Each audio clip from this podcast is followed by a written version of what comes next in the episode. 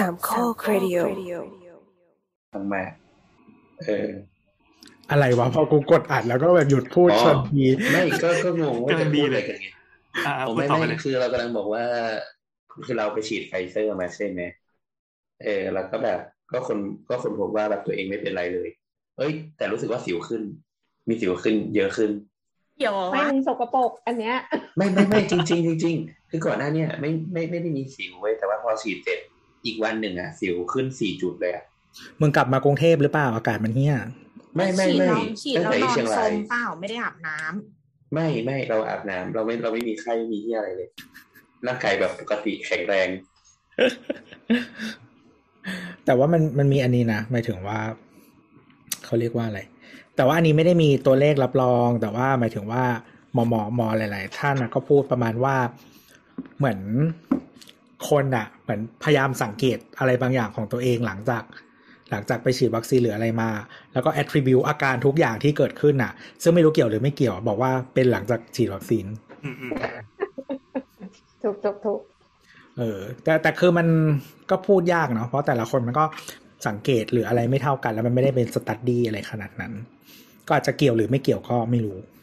เกี่ยวเกี่ยวแน่นอนครูอ่ะเนี่ยมึงสุดนิ้วครึ่งป่ะไอ้นะลงนิ้วครึ่งไม่ต้องต้องกดประมาณห้ารอบถึงจะจะได้ได้มาตรฐานแต่ว่าแต่แต่ว่าแบบจูหรือ บี ที เอส คือห้าตู้ บี ที เอส ห้าตู้แต่ว่าแบบหมายถึงว่าเดินวนห้าตู้ยังไม่ได้ดูเลยยังยังไม่จบยังจบให้เขาอวดอะไรบ้างอวดสิ่งที่เขามีเพราะว่าไม่มีอะไรเลยอาจจะจริงก็ได้เขาแบบฮอร์โมนเพศชายเยอะไงหัวเลยลานที่เป็นสิวนี่คือแม่ฮอร์โมนเพศหญิงเพิ่มขึ้นเหรอเจ็บนมไหมเนี่ยหลังจากไม่ได้ก็รู้สึกขัดๆนมอะไรวะเนี่ยไม่มีแต่ว่าจะพูดว่าอะไรวะอ๋อแบบคนที่เป็นแบบ เอฟ ที เอ็ม อ่ะเออแบบทรานส์เมนที่เขาไม่ได้ไม่ได้แปลงหมดอ่ะ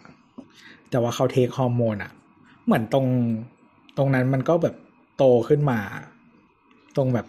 คลิโทริสอ่ะมันมันอะไรโตเหรอมันเหมือนมันยื่นออกมาเป็นเหมือนจูเล็กอ่ะเออแต่จริงๆแล้วมันเราเคยอ่านว่ามันคือส่วนเดียวกันเว้ยแต่ตอนแยกใช่ใช่คือเม็ดอ่ะมันคือเหมือนหัวของผู้ชายอ่ะอืมนั่นแหละครับผมเริ่มต้นได้เรื่องแบบนี้นะเออพูดไปเราจะเล่าไทม์ไลน์ไว้ก็คือเราอ่ะรับวัคซีนเข็มสองคิดสลิปเป็นมึงจูเหรอเทคฮอร์โมนเพศชายมาแล้วก็ยุ่งไม่ได้เว้ยกูหมายถึงว่าฉีดวัคซีนก็คือเราฉีดวัคซีนโควิดเข็มสองในประมาณเดือนกันยาเสร็จแล้วเสร็จแล้วตอนนั้นน่าทำอะไรก็คือวัคซีนไอตัวโมเดอร์นาอะไรพวกเนี้ยมันมาตอนตุลาใช่ไหมเราทีเนี้ยเรารอไม่ไหวเราขาดจากเข็มหนึ่งมานานแล้วเราก็เลยฉีดเข็มสองซะเพราะว่าเราเลือกที่จะไปรับรอบต่อไปก็ได้อะไรอย่างเงี้ยก็คือกะว่าสิ้นปีหรือต้นปีเนี่ยก็คือจะรับอีกรอบหนึ่งอยู่แล้วทีเนี้ยปรากฏว่ามันเป็นจังหวะที่ไอ้ไฟเซอร์ของรัฐบาลแม่งก็มาเยอะๆแล้วมันแบบเราลังเลมากเลยคือเราอะก็สามารถไปรับไฟเซอร์ของรัฐบาลได้ถูกไหมเออแต่ว่าเราก็ตัดสินใจว่าเฮ้ยเออเราจองโมเดอร์นาแล้วอะแล้วก็ยังไงซะอันนี้คือสิ่งที่เราจ่ายตังค์มันคือสิทธิ์ที่เราสมควรได้แล้วทีนี้มันแต่ว่าโรงพยาบาลที่เราจ่ายอะไม่ไม่ได้มีประเด็นกับอีกโรงพยาบาลนึงที่ว่าจะจะตัดสิทธิ์นะคือโรงพยาบาลเราก็ไม่มีปัญหาแต่ว่าพอดีเราก็กดจองแล้วก็รอบที่เราได้มันก็คือหลังปีใหม่แล้วก็ได้เป็นวันที่สิบเจ็ดมกราเนี่ยแหละทีนี้ตอนที่เราฉีดวัคซีนตัวของโควิดอยู่เนี่ยเรา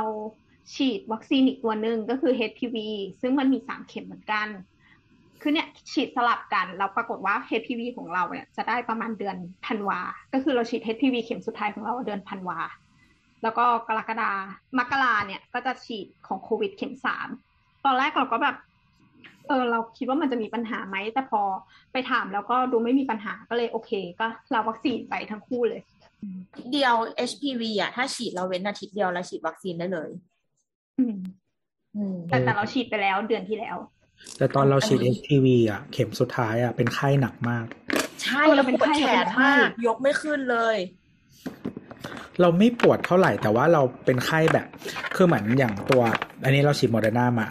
ก่อนพี่แอนวันนึงวันพุธที่ผ่านมาก็เหมือนแบบ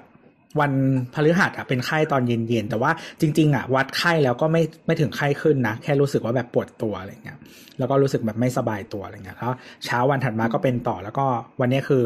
วันเอ่อวันนี้วันศุกร์ใช่ไหมตอนนี้ก็คือรู้สึกไม่รู้สึกอะไรละแค่ยังถ้ากดที่แขนก็นิดเดียวแบบน้อยมาก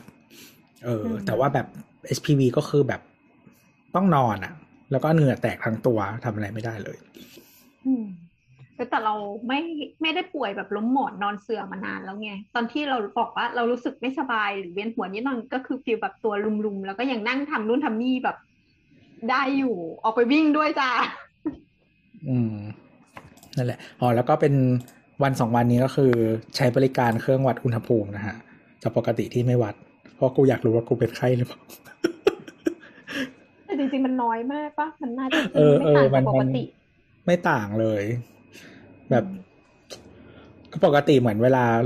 วัดมันจะประเราเราตัวเราที่เครื่องมันจะประมาณแบบสามสิบห้าไปปลายอะไรเงี้ยแต่ว่าอาจจะพออยู่ในห้องแอร์มาอะไรเงี้ยก็แบบเป็นสามสิบหกอะไรเงี้ยการวัดแล้วไข้ขึ้นแล้วก็อะไรเงี้ยมันจะรู้สึกว่าเท่ไม่คือคืออยากรู้ว่าคือพอเรารู้สึกว่าเราอ่ะ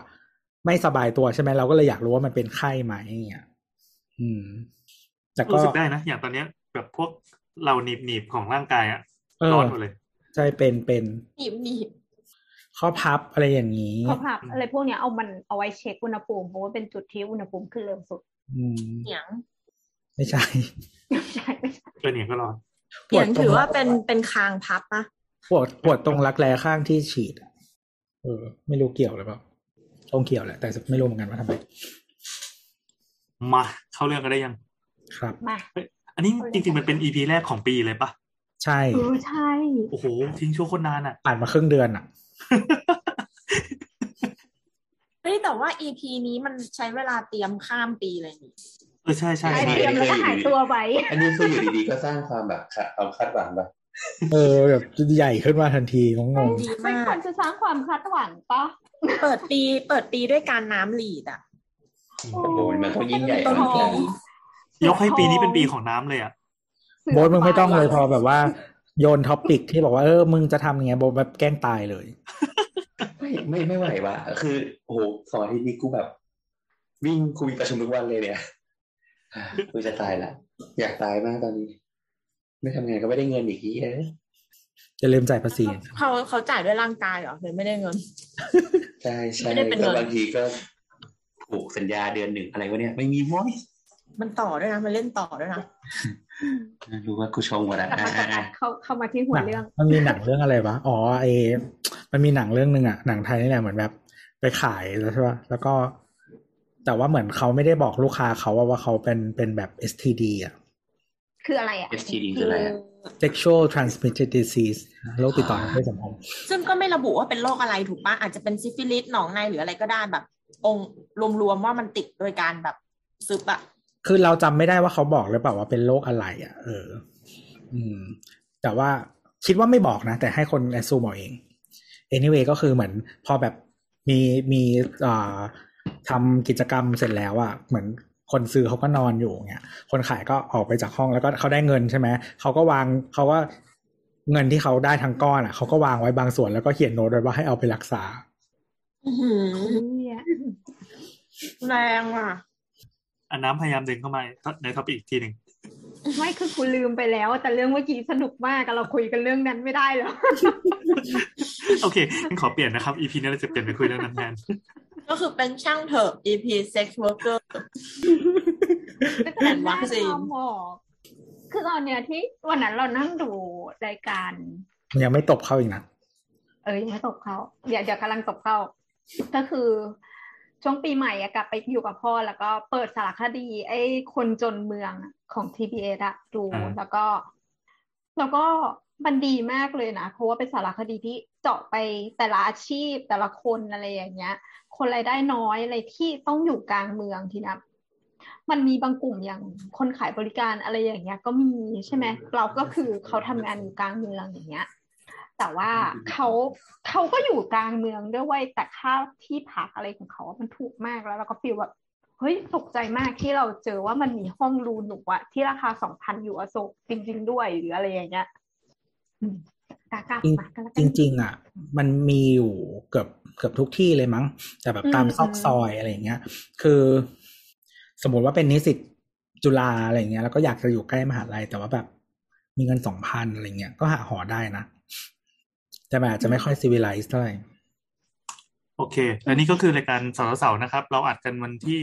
สิบสี่ มกราคม สองพันห้าร้อยหกสิบห้ายังพูดไม่ชินปากเลยเพราะยังไม่เคยจัดใน อี พี ของปีนี้เลยสิบสี่มกราคม สองพันห้าร้อยหกสิบห้านะครับแล้วก็ออกอากาศหลังเที่ยงคืนนี้เลยนะครับเราช่องอื่นนะช่องอื่นคือไงไม่ใช่ไอรายการอื่นนะโอ้มีรายการที่เขาขึ้นป้ายลาก่อนสวัสดีจนกว่าจะพบกันใหม่นะล่ำลาจะเป็นจะตายกันหลายรอบเหลือเกินเออล่ำลาล่ำลาเชี่ยปีนี้เราจะสามสิบห้าแล้วอ่ะมีการแถลงอายุผ่านรายการได้หรอสามสิบห้าคือปัดขึ้นปะก็ต้องรอถึงวันเกิดไงถึงวันเกิดเราจะสามสิบห้าถึงวันเกิดแล้วต้องเราต้องบวกเวลาที่เกิดก่อนกำหนดไปด้วยปะโอ้ไม่ก็เราจำได้เราจำได้ว่าตอนที่เนี่ยเริ่มทำอีรายการผีอ่ะเมื่อประมาณเนี่ยสามสิบ สามสิบเอ็ดป่ะไม่ตอนมันจะร้อนมากเลยที่จะสามสิบอ่ะแต่พอผ่านสามสิบมาแล้วก็คือเฉยๆแล้วก็แบบอยู่นี่ก็เฮ้ยเราเราอยู่วงการเหี้ยนี่มาห้าปีแล้ววะพวกเราเราได้อะไรจากสิ่งนี้เออไม่แต่ว่าพี่เบลอ่ะสอนเราคำหนึ่งที่เราชอบมากเลยที่พี่เบลบอกว่าถ้าใครมาด่าเราแก่บอกให้เอาหน้าปัจจุบันมันอ่ะมาเทียบกับหน้าเราเราเราดูว่าใครต้องละอายที่มึงอ่ะด่ากูแก่ก็เรานะโอเคมันใช้ได้กับแค่บางคนอันยังไงนะเมื่อกี้พยายามจะเข้าเรื่องอันนี้เออเราพยายามเข้าเรื่องแล้วแต่ก็ลืมช่างแม่งมันเอ่อคุณผู้ฟังที่ไม่เคยฟังสาวๆมาก่อนนะครับแล้วก็เล่นไปฟังรายการอื่นแล้วแล้วเผอิญว่ามีเพื่อนที่สะกิดสะกิดกันได้ก็ช่วยกันบอกแล้วกันว่ากลับมาฟังตั้งแต่นาทีนี้เป็นต้นไปเราจะเข้ารายการแล้วอ่ะนี่คือรายการสาวๆนะครับที่เป็นรายการที่ควรจะคุยกันเรื่องสถาปัตย์แต่ก็เราก็จะยังไม่คุยเรื่องสถาปัตย์อยู่ดีเออเออไม่แต่เราเราสงสัยอันนึงยังไม่เข้าอีกอันนี้อยู่ในสโคปอยู่ในสโคปอยู่ในสโคปของรายการไม่ได้นอกเรื่องว่าปกติอะเรามักจะคุยว่าเรามีช่องทางติดต่อดังต่อไปนี้ใช่ปะแล้วมันก็จะคนที่เราอะจำได้มาติดต่อถึงบางคนไม่รู้ชื่อจริงเขาแต่จำชื่อแอคเคาท์เขาได้อะไรเงี้ยเออจนเราก็เลยอยากรู้ว่าที่ผ่านมาเรามีผู้ฟังใหม่ๆบ้างไหมอ๋อหมายถึงคนที่หลงมาฟังใหม่ๆแล้วก็ยังรับเราได้อะไรอย่างนี้ใช่ไหมเพราะว่าคนที่เราจำเขาได้ก็คือคนที่เราคุ้นเคยแล้วแล้วเขาก็มาคุยกับเราในเรื่องที่เป็นมุกเฉพาะกลุ่มแล้วด้วยซ้ำอะไรอย่างเงี้ยออกปะเขาก็เริ่มโบสเรื่องที่มันแบบเออเป็นคนตุกติกอะไรอย่างเงี้ยเดี๋ยวเดี๋ยวเดี๋ยวเดี๋ยวเดี๋ยวหลายบ้านอะไรเงี้ยเออเหมือนเขาก็เริ่มรู้อินไซด์แล้วเลยเออเดี๋ยวเดี๋ยวเดี๋ยวผมท่านประธานครับผมขอประท้วงประท้วงตรงไหนได้บ้างก็ก็เลยอยากรู้ว่าแบบมีคนที่ฟังใหม่ๆเลยไหมแบบเพิ่งมาเจอกันหรือว่าเพิ่งรู้จักเราได้สอง อี พี สาม อี พี ค่ะยังงงเสียงแนทกับน้ำอยู่เลยค่ะอะไรเงี้ยเออ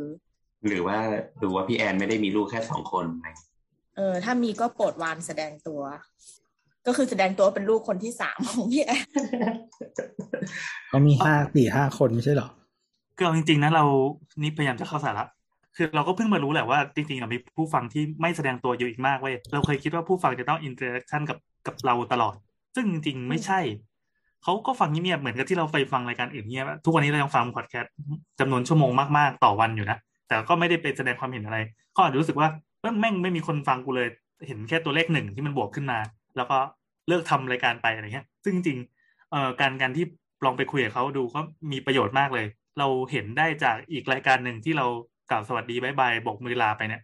เฮ้ยมีคนตอบกลับมาเยอะมากเลยอีรายการเทคโนโลยีนั้นนะคืออะไรนะล่าสุดอะทวีตล่าสุดของตัวที่ตัวเตี้ยวส่งมาในแชทอะต่อไปนี้ต้องไปฟังรายการอื่นแทนตอนทำงานต้องนั่งทำงานกับรายการอื่นจริงๆเหรอเสียใจเออแล้วตัวก็จะแคปพวกคอมเมนต์ต่างๆที่ประชาชนส่งหลั่งไหลส่งมาเฮ้ยทำไมฟังกันเยอะจังวะเราไม่เคยรู้มาก่อนว่ามีผู้ฟังที่เยอะขนาดนี้พอตัวเลขเราก็ไม่ได้ดูให้ตัวไปถือหมดเลยนั่นแสดงว่าหนึ่งตอนที่ตัวเลขคนฟังเราประมาณ สามแสน คนเนี่ยมันก็มีตัวตนจริงๆไว้ไม่ใช่บอทแต่เถอะสาวจะต่างออกไปเพราะเพราะเราก็มีคนที่เข้ามาคุยอยู่เรื่อยๆเนาะอาจจะมากหน้าหลายตาบ้างบาง อี พี กับบาง อี พี ที่ถ้ามีเรื่องที่มันเป็นแนวที่มันแหลมออกมาเออคนก็จะมาคุยกันเยอะหน่อยอย่างนี้เป็นต้นพวกแนวล่อเป้าล่อตีนน่ะซึ่งวันนี้จะต้องล่อเป้าล่อตีนด้วยนะนิดนึงอ่ะ อี พี นี้นะก็ทุกอย่างก็ขอให้พุ่งหอกไปทางน้ำนะครับน้ำจะเป็นผู้พูดหลีดและนำเรื่องมาแล้วก็ถ้าเกิดว่า ถ้าเกิดว่าเอ่อลูกคุณอสวอะไรเงี้ยเขาจะฟ้องอะไรเงี้ยก็ฟ้องที่น้ำนะครับอสวมาถึงก็เมนชั่นชื่อละอันนั้นนำตัวก่อนสวัสดีครับนี่แอนแนทค่ะน้ำค่ะตัวครับบทครับที่ห้าคนแล้วเดี๋ยวไม่แน่ใจว่าพี่โอน่าจะเข้ามาสักตอนกี่โมงก็จะเข้ามาในส่วนของสาระของรายการนะครับถ้าเกิดว่าคุณผู้ฟังขี้เกียจฟังอะไรแบบนี้ก็ลองลองกดซีกไปเรื่อยๆอ่ะจนเจอเสียงพี่โอแล้วก็ไปหยุดเริ่มฟังตั้งแต่ตรงนั้นก็ได้ก็จะได้สาระความรู้เต็มเปี่ยมแล้วก็ฝากถึงเหล่าครูบาอาจารย์ที่เอาไปเปิดให้นิสิตนักศึกษาฟังนะครับก็ให้ใช้เทคนิคนี้เหมือนกันยังมีอยู่ไหมมันยังมีอยู่หรอมีมีไม่มีแล้วเดี๋ยวนี้เขาเรียนออนไลน์กันหมดแล้วออนไลน์คุมไม่อยู่หรอกแล้วเขาอาจจะแบบว่าส่งให้แบบนักศึกษาฟังเป็นกับกันบ้านอะไรนี่เป็นเป็นเหมือนแบบอ่านหนังสือนอกเวลาอย่างเงี้ยเออเดี๋ยวนี้ต้องมีทำประโยชน์อยู่ไหมต้องมีครูส่งให้เด็กฟังอยู่คือแหล่งค้นคว้าเพิ่มเติมอะไรอย่างเงี้ยอืมได้เข้าเรื่องจะได้ยินไหมเนี่ยมามามาเข้าเรื่องเข้าเรื่องเขาเนี่ยอ่ะสาระเรื่องตรงนี้ครับอีพีนี้เราจะพูดถึงเรื่องอะไรครับคุณน้ำครับเราจะพูดเรื่องคลองอีกแล้วหลังจากข่าวที่แล้วที่เราพูดเรื่องคลองโอ่งอ่างไปแล้วรอบนึงอ๋อเคยมี อี พี คลองโอ่งอ่างโดยเฉพาะเลยอันนั้นคือเอ่อน้ำน้ำก็ได้พาทุกคนไปรีวิวของโอ่งอ่างว่ามันเกิดอะไรขึ้นบ้างเราพบว่าเอ่อก็เซอร์ไพรส์เหมือนกันนะที่จาก อี พี นั้นแล้วแล้วไม่ได้พูดในเชิงเนกาทีฟมากตอนแรกเราคิดว่าจะด่าๆๆเดียวเหมือนกับที่เราอ่านแล้วก็เห็นความเห็นที่ทั่วไปในในบับเบิ้ลของเราอ่ะเออหลายคนอาจจะชมว่าโอ้มันเป็นวิถีชีวิตชาวกรุงอะไรเงี้ยหรือไม่ก็บางคนก็ด่ากูก็ด่าอย่างเดียวแต่ของน้ำนี่ไม่ใช่น้ำพาไปดูว่าเออข้อเสียมันคืออะไรข้อดีมันคืออะไรสิ่งที่มันเกิดขึ้นจริงๆอ่ะคืออะไรเฮ้ยเราไปฟังมาฟังน้ำให้มิติมากกว่านั้นมันไม่ด่าคนไม่เก่งกับแกอ่ะมาถึงคือเรามามองภาพปัจจุบันของโครงองอ่างกันดีกว่าเพราะว่าเป็นหนึ่งในโครงการแรกๆของกทม.ที่ทำเกี่ยวกับคลองแล้วก็ทำในเรื่องวิชวลด้วยอ๋อหลังจะอยู่มาเจ็ดปีเหรอเพิ่งโครงการแรกเลยเขาไม่ใช่รัฐบาลเขาเป็นเขาเป็นผู้ว่ากทม.ที่แต่งตั้งโดยคสช.โดยมาตรา ม.สี่สิบสี่ ดูว่าเป็นเจ้าภาพคนไหนครับก็คือคลองอ่างเนี่ยตอนนี้ก็คือเสร็จสมบูรณ์แล้วก็ใช้งานได้ปกติคือน้ำไม่ได้ไปอีกรอบหลังจากที่ไปรอบที่แล้วเพราะว่าด้วยโควิดด้วยอะไรต่างๆงานงานลื่นเริงอะไรมันก็ถูกตัดออกไปแล้วก็เดิมเนี่ยที่เราไปข่าวที่แล้วว่าคลองอ่างมันก็ค่อนข้างจะเป็นสถานที่แห้งแล้งเนาะถึงแม้ว่ามันจะอยู่ใกล้ เอ็ม อาร์ ที หรือว่าหรือว่าที่เที่ยวอย่างอื่นหรือว่าเขาจะเจาะจงให้ที่นี่เป็นที่เที่ยวก็ตามเพราะว่ามันไม่มีชีวิตอย่างหนึ่งที่เราติดไปแล้วก็คือมันไม่มีชีวิตมันคือคลองหลังบ้านของชุมชนแถวนั้นแล้วก็เอาไอ้ตัวบอร์ดที่ทำเป็นกราฟิตี้ต่างๆมาทำให้เป็นรูปสวยๆแล้วก็ทำเหมือนเป็นดิสเพลย์สำหรับถ่ายรูปไปซะอย่างนั้นแล้วก็ติดไฟแล้วก็มีกิจกรรมบางอย่างที่เขาใส่ขึ้นมาขึ้นมาเช่นการพายเรือหรือการขายของอะไรอย่างเงี้ยซึ่งพวกเนี้ยมันก็มาลายหายไปจากการโรคระบาดโควิดก็คือมันทำกิจกรรมไม่ได้แต่ล่าสุดเนี่ยตอนที่รัฐบาลผ่อนปลนลงให้มีการจัดงานรื่นเริงได้แล้วเนี่ยคลองโอ่งอ่างเนี่ยก็เหมือนจะจัดงานอยู่แต่ว่าน้ำยังไม่ได้ไปนะแต่อันนี้ดูทางโซเชียลก็เช็คทางโซเชียลว่าคนที่ไปแล้วเขาเป็นยังไงก็คือตอนนี้ปัจจุบันเนี้ยคลองโอ่งอ่างอ่ะมีเวลาเปิดปิดก็คือเป็นศุกร์เสาร์อาทิตย์ หกโมง นถึงประมาณ สี่ถึงห้า ทุ่มอะไรประมาณเนี้ยยังไงว่าเปิดปิดคือคือกั้นไม่ให้ลงน้ำเนี่ยเหรอเฮ้ยจริงๆอ่ะเราเราคิดว่าเป็นเป็นพื้นที่การค้าที่มันจะเปิดปิดเวลานี้มันเป็นสถานที่เปิดนี่ใครก็เดินได้พูดถึงเราเคยพูดถึงพื้นที่พับบิกที่มีเวลาเปิดปิดเราตั้งคำถามกับสิ่งเนี้ย public ที่มีเวลาเปิดปิดไม่เป็น public จริงๆหรือเปล่าใช่ไหมแต่เราเข้าใจคือเราตอนนั้นเราให้ข้อสรุปอย่างจะรู้จักว่าเออพวกเนี้ยมันมีค่า maintenance เยอะถ้าเกิดมันเปิดตลอดปิดตลอดมันอาจจะมีคนคนที่มาใช้พื้นที่เนี้ยในการอยู่อาศัยที่มันเป็นถาวรหรืออะไรก็ตามเนี่ยซึ่งซึ่งเขาก็เลยทำซึ่งเราอะเข้าใจว่าคลององอ่างเนี่ยมีเวลาเปิดปิดเพราะว่าแบบนี้เพราะว่ามันถูกใช้ไฟมันถูกใช้พื้นที่ตรงนั้นเรามองว่ามันเป็นเรื่องความเน่าอ่ะเราว่ามันเป็นเรื่องความปลอดภัยด้วยป่ะคือถ้าสมมติว่าเขาเปิดตลอดอ่ะแล้วมันมีคนเข้าไปแบบมั่วสุมหรือว่าฉุดคนเข้าไปอึบอะไรอย่างเงี้ยเดี๋ยวก็ต้องมีคนออกมาเรียกร้องอีกว่าใครเป็นเจ้าของพื้นที่เจ้าของโครงการทำไมถึงหละหลวมปล่อยให้มีเรื่องราวแบบนี้เนี่ยแต่ว่าในแง่ของส่วนสาธารณะเราเราว่ามันเป็นแบบนั้นได้แบบสมมติว่าเดินตรงโอโมเตซันโดอะไรอย่างเงี้ย ที่ที่ที่โอซาก้ามันจะมีเหมือนแบบย่านการค้าที่มีคลองอยู่ตรงกลางถ้าใครเคยไปมันจะเป็นแบบคลองแล้วก็คือรอบนั้นนะก็คือเป็นย่านการค้าหมดเลยใช่ปะแล้วก็เอ่อสองสองข้างฝั่งคลองอ่ะแล้วก็มีสะพานข้ามไปข้ามมาแล้วมันก็จะมีทางเดินที่เป็นลดระดับลงมาที่อยู่ติดแบบเสมอพื้นเกือบเกือบจะถึงพื้นอ่าน้ำก็ไม่เคยปิดนะส่วนหนึ่งเราคิดว่ามันไม่ควรปิดจริงๆนั่นแหละแต่นี่ค่อนข้างแปลกใจเพราะตรงคลองมันไม่ได้มีหลืบมีอะไรที่ทำให้คนเข้าไปไปหลบไปทำอะไรที่โอซาก้านี่คือไปเย่ๆใต้สะพานได้นะอ๋อมันก็นิดหน่อยป่ะเขาชอบเย่ๆกันใต้สะพานเหมือนไม่รู้แต่ที่ญี่ปุ่นไม่ไม่ไม่รู้เหมือนกันแต่ว่าอย่างที่เกาหลีมันมีแนวแนวนี้รู้สึกมันเคยญี่ปุ่นก็อ่านมาจากการ์ตูนหลายเรื่องก็ใต้สะพานนี่แหละเออที่เกาหลีก็มีก็คือมันจะมีพื้นที่แบบที่เป็นเอ่อสาธารณะที่มีคลองเป็นศูนย์กลางใช่ไหมแล้วก็ก็จะมีแบบใต้สะพานสะพานคนสะพานรถอะไรก็ว่าไปก็จะเป็นเหมือนจุดอับอ่ะอืมเอ่อไหนๆเมื่อกี้ยกตัวอย่างที่อื่นนะที่ปทุมเนี่ยมีสวนสาธารณะที่พื้นที่ไม่แน่ใจว่ากี่ไร่แต่ไม่ปิดเข้าได้ทั้งข้างหน้าข้างหลังเลยคือไม่มีรปภจะจะใช่ใช่ไม่มีรปภไม่มีใดๆทั้งสิ้นแล้วก็มีเป็นสวนสาธารณะที่แอคทีฟจริงๆเพราะชาวบ้านมาใช้วิ่งอ่าพวกนักกีฬาเข้ามาซ้อมบอลซ้อมอะไรกันเย็นๆก็มีรำไทยเก๊กมีเต้นแอโรบิกแล้วก็มีทางวิ่งตลอดเรารู้สึกว่าอันนี้มันเป็นสวนสาธารณะที่ที่เวิร์กดีว่ะใช่เอ่อพี่แอนเห็นความต่างระหว่าง Public Space ที่พี่แอนพูดยกตัวอย่างว่ามันโอเคกับคลององอ่างไหมคือคลององอ่างเนี่ยอย่างที่เราเคยบอกว่ามันเป็นหลังบ้านของตึกแถวของคนแถวนั้นน่ะแล้วก็ปิดแล้วมันก็เป็นทางที่อ่ากทม.ยึดคืนมาจากสัญญาที่มันหมดไปแล้วอ่ะแล้วก็ตกแต่งแล้วก็ใช้เป็นพื้นที่ Public อันเนี้ยแล้วก็ปิดหลังบ้านปรากฏว่าไอ้การปิดหลังบ้านพวกนี้มันตัดขาดชีวิตของคนที่อยู่ริมทางออกไปดังนั้นคนที่จะต้องเป็นยูเซอร์ที่แท้จริงของตรงนี้คือคนแถวนั้นอ่ะไม่ได้มาใช้อืมเขาไม่ได้ออกมาทำกิจกรรมถ้าเกิดเขาอยากทำกิจกรรมเขาอยู่ในตึกก็ได้อืมอืมคือขอขอเติมเรื่องเรื่องพื้นที่สาธารณะนี้คืออย่างนี้เวลาเราพูดถึงเรื่องพื้นที่สาธารณะหรือว่าส่วนสาธารณะอะไรเงี้ยปัญหาอย่างหนึ่งก็คือมันต้องถามก่อนว่าไอ้พื้นที่ตรงเนี้ยมันทำให้ใครทำเพื่อใครใครมาใช้อันเนี้ยเป็นปัญหาใหญ่มากๆอันหนึ่งที่ต้องตอบให้ได้ก่อนโดยพื้นฐานนะเพราะว่าเพราะว่าในต่างประเทศถึงหลายๆที่อ่ะพวกสวนสาธารณะมันจะเป็นการจ่ายค่ามีเทนแนนต์ต่างๆมันจะอยู่ภายใต้ท้องถิ่นคิดออกไหมท้องถิ่นเลยอะไรเงี้ยดังนั้นมันก็จะต้องถูกถามว่าแล้วใครเป็นคนใช้อะไรเงี้ยเอ่อถ้าเราดูของลักษณะของกรุงเทพอ่ะก็ถูกคืออย่างนี้ถ้าเราดูของลักษณะของกรุงเทพเนี่ยเราจะเห็นได้ว่าเรามีพื้นที่สาธารณะมันจะมันมันจะไม่ได้ถูกพูดว่าคือคืออย่างนี้เรารู้สึกว่าพื้นที่สาธารณะที่มันกระจุกตัวอยู่ในเมืองนะมันไม่ได้มีที่พักอาศัยสำหรับคนกลางๆเนี่ยคือคือสมมติว่าถ้าเราไปเจอชื่ออะไรเบญจสิริป่ะตรงตรงเทอร์มินอลอ่ะใช่ไหมวะตรงข้างเอ็มโพเรียมเออถามว่าแถวนั้นนะใครอยู่บ้างอะไรเงี้ยใครไปใช้บ้างเนี่ยหรือว่าคุณไปใช้คุณมีห้องอาบน้ำหรือเปล่าอะไรเงี้ยไม่แต่ว่าคือสวนสาธารณะบางทีมันพรีเดตย่านย่านไง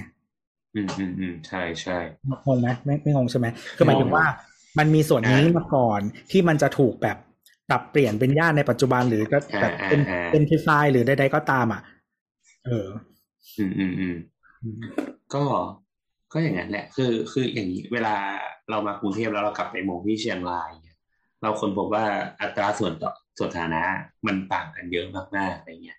เออมันเป็นอัตราส่วนต่อส่วนสาธารณะหรือว่าเป็นการเข้าถึงการเข้าถึงการเข้าถึงทันทีเพราะเพราะว่าอย่างอย่างล่าสุดอ่ะเราก็ไปเจอที่ใหม่อีกสองที่ที่เราไม่เคยไปแต่มันแม่งแจ๋วมากเป็นพื้นที่แบบริมน้ำเลยแล้วแบบทำเป็นแบบลู่วิ่งเนี่ยลู่วิ่งยาวๆเออคือเรารู้สึกว่าที่เชียงรายอ่ะมันไม่มีสวนสาธารณะแบบสวนจริงๆขนาดใหญ่อ่าเพียงแต่ว่ามันจะมีแบบเหมือนเป็นแบบพ็อกเก็ตอ่ะไม่ใหญ่มากอาจจะเป็นพื้นที่ริมน้ำหรือเป็นแบบพื้นที่ริมน้ำมีหลายที่เลยอะไรอย่างเงี้ยแล้วก็พื้นที่แบบที่เป็นสวนชุมชนหรืออะไรอย่างเงี้ยแต่ว่ามันไม่รู้ว่าอาจจะด้วยความเป็นแบบต่างจังหวัดมันเข้าถึงง่ายหมายถึงว่า เราคือ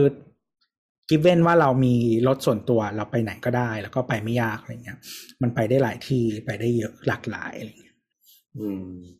นั่นแหละก็ก็เลยก็เลยสุดท้ายมันก็ต้องถามว่าเราเราทำให้ใครเราได้ยังไงต่อเงี้ยกลับกลับมาดูที่แบบคลองนาเองเนี่ยลักษณะของเขาคือการลือที่ใช่ไหมถูกไหมมันถูกการลือที่ถูกไหมมันคือเขามองว่าชุมสัญญาอ่าแล้วมันก็มีชุมชนเดิมถูกไหมที่มันแบบลุกล้ำพื้นที่ดังนั้นสิ่งที่เขาทำก็คือลื้อกันไป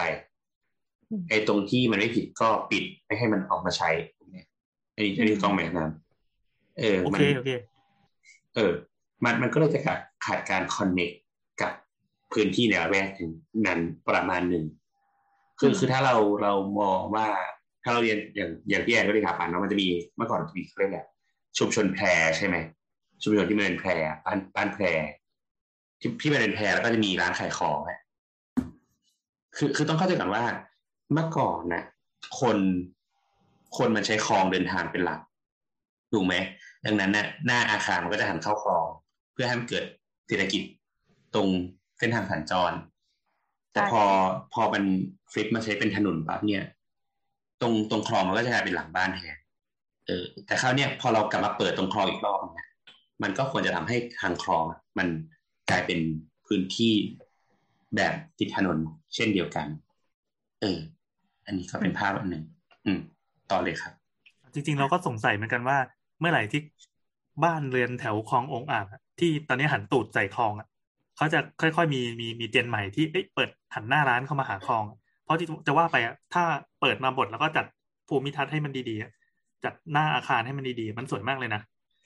เคยไปถ่ายรูปมันจะกลายเป็นที่ดิบทองแต่มันไม่มีทางเป็นถนนอีกแล้วอ่ะมันมันเป็นถนนคนเดินอ่ะใช่ใช่แต่ว่าหมายถึงว่ามันมันจะเป็นเหมือนพื้นย่านการค้าอีกแบบนึงได้แต่ว่ามันจะไม่มีทางเป็นถนนอ่าใช่ใช่ก็เพราะไม่เพราะว่าคือคือถนนธรรมดามันไม่จำเป็นต้องเป็นที่การค้าก็ได้ใช่ไหมแต่ว่าคนมันสามารถผ่านมันสามารถผ่านแล้วมันเห็นแล้วก็ browse ได้แต่ว่าแต่ว่าอันเนี้ยเหมือนสมมติถ้าคลองถ้าจะเป็นฟังก์ชันการค้ามันคือเราตั้งใจไปที่นี่แล้วเราผ่านแล้วเราแบบทำการค้าอะไรอย่างเงี้ยจำจำ อี พี เก่าๆได้ไหมที่เคยพูดถึงเรื่องแบบทฤษฎีการออกแบบเมืองนะที่ที่จะต้องแบบ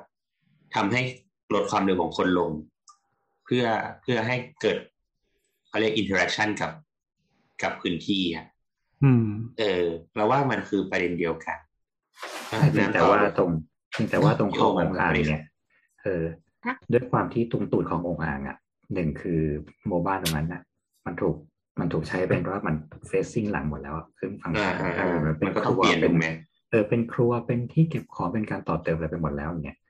เออซึ่งกลายเป็นว่าพื้นที่ตรงคลองอ่างมันคือบ้านที่มันติดติดติดติดกันมันไม่มีช่องทางที่มันจะมันแบบอ่ะตรงนี้เว้นร่องเป็นซอยเพื่อไปเชื่อมกับถนนเส้นหลักอืมอืมอืมดังนั้นเนี่ยหมายความว่าถ้าคุณหลุดมาตรงนี้ปั๊บเนี่ยคุณจะเข้าได้แต่หัวกระทายอ่าอ่าอ่ายกเว้นว่ามันจะมีการเว้นคืนขึ้นแบบว่าตึกตรงเนี้ยเราจะต้องเคลียร์ลิงก์บล็อกในทุกแบบร้อยเมตรสองร้อยเมตรเพื่อตัดเป็นช่องให้สำหรับคอนแทคก็ตรงนั้นก็คือสร้างซอยถูกไหมนั่นคือสิ่งที่ว่าซอยตรงมีมีมีมีคือจะบอกว่าซอยมันมันมีเป็นซอยธรรมชาติอ่ะคือกว้างแค่กว้างแค่สองเมตรอะไรเงี้ยอยู่เป็นระยะระยะอยู่ซึ่งแล้วถามว่าคือพอออกจากซอยไปมันมีป้ายรถเมล์ไหมมีจุดมันจะต้องแบบเชื่อมต่ออย่างไรไหมยังไงซึ่งหมายถึงว่าตรงนั้นจริงๆมันไม่ใช่เส้นทางสัญจรหลักเพราะว่าปกติเราก็ไม่มีใครผ่านทางนั้นอยู่แล้วอ่ามันต้องตั้งใจไปอย่างที่ว่าไม่มีอะไรด้วยเนี่ยคือแล้วแล้วมันฟิวมันเดินหลังบ้านเขาเลยนะที่ซอยอย่างนั้นนะถ้ามันเป็นแบบสี่ถ้ามันแบบตรงนี้มันอยู่ที่สยามหรืออยู่ตรงแบบเดินข้างแบบคลองวังสะปทุมเพื่อเชื่อมไปเซ็นทรัลเวิลด์อะไรเงี้ยเฮ้ยตรงนี้จะเวิร์กเราว่าคิดคิดภาพเป็นสยามสแควร์ที่มันมีซอยแล้วมันแบบทะลุไปแล้วก็มีทางเดินเซฟทุกด้านอะไรเงี้ยซึ่งรอบคลององอ่างจริงๆตอนเนี้ยเกินครึ่งมันกลายเป็นตึกพาณิชย์ซึ่งไม่มีคนอยู่จริงๆจังๆแล้วก็เป็นตึกร้างด้วยอย่างเงี้ยและการที่ควรจะไปตรงนั้นมันไม่มีฟังก์ชันที่ควรจะไปตรงนั้นถ้าไม่จำเป็นจริงๆในละแวกบล็อกตรงนั้นทั้งหมดมันเป็นพื้นที่ที่ต้องจำเป็นถึงไปอ่ะ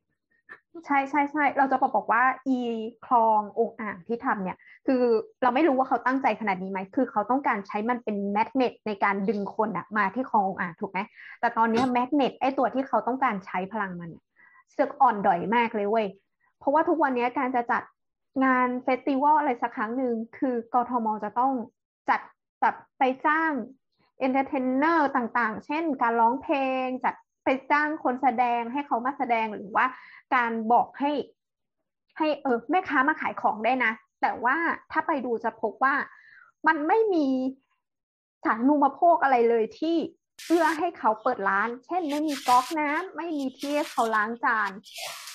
มันมันไม่ได้มีอะไรอย่างนั้นทุกวันนี้ร้านที่ไปตั้งอยู่ตรงนั้นคือถ้าไม่ถ้าไม่ใช่เจ้าของตึกแล้วมันมีเจ้าของตึกที่เปิดร้านแบบหันหน้าร้านจะไทยไทยบ้านขึ้นมาใช้อ่ะแต่ว่าก็มีไม่เยอะ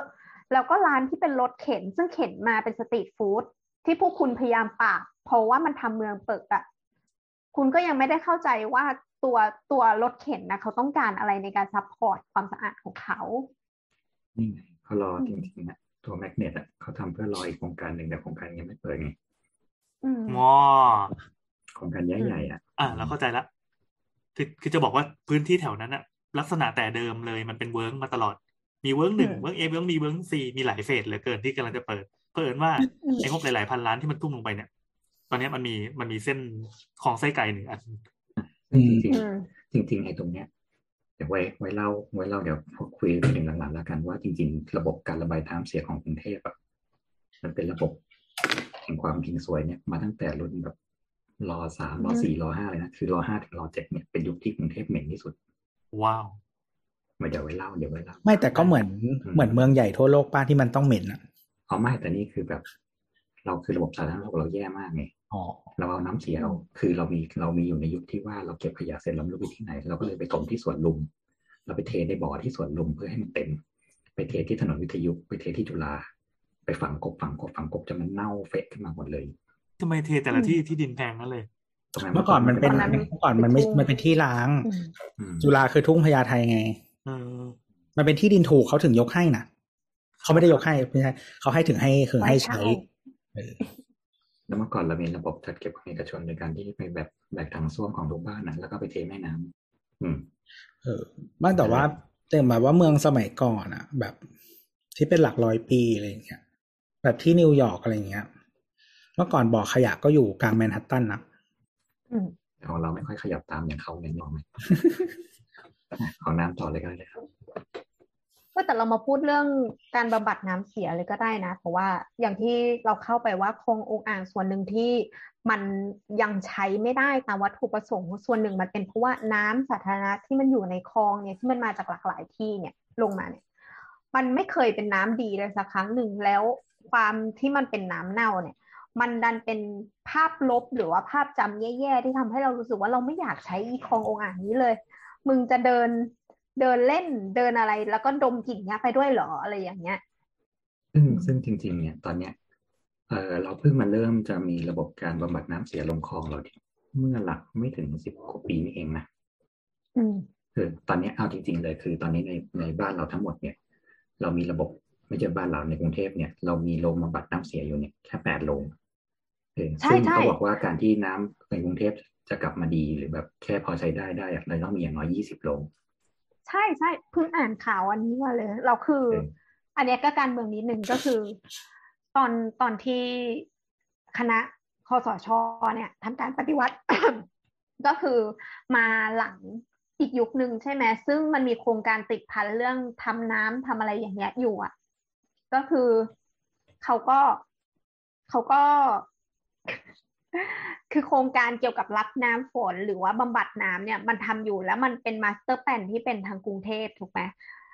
แล้วก็พอที่มีการเข้ามาของทหารปุ๊บเนี่ยมันก็เกิดการล้มกระดานแล้วก็ประมาณปีห้าหกมั้งคุณประยุทธ์เนี่ยก็พูดบอกว่าเดี๋ยวเขาจะทำโรงบำบัดน้ำเพิ่มเพราะว่าอย่างที่โอบอกบอกว่าตอนนี้โรงบำบัดน้ำเสียในกรุงเทพอ่ะมันไม่เพียงพอต่อการบำบัดน้ำสาธารณะน้ำคือถ้าถ้าเราดูจริงๆเราเริ่มเราเริ่มมีลงบำบัดให้แรกที่สุดตอนปีสองพันห้าร้อยสามสิบสามเสร็จคือตามกำหนดการก็เป็นสองพันห้าร้อยสามสิบสามถึงสองพันห้าร้อยสามสิบสี่แต่กลายเป็นว่าเสร็จจริงคือสองพันห้าร้อยสี่สิบสามอืมแล้วหลังจากตั้งแต่สองพันห้าร้อยสี่สิบสามจนถึงสองพันห้าร้อยหกสิบเนี่ยเราก็มีเพิ่มขึ้นมาอีกแค่ประมาณเจ็ดที่แค่นั้นน่ะอืมแต่ว่าใน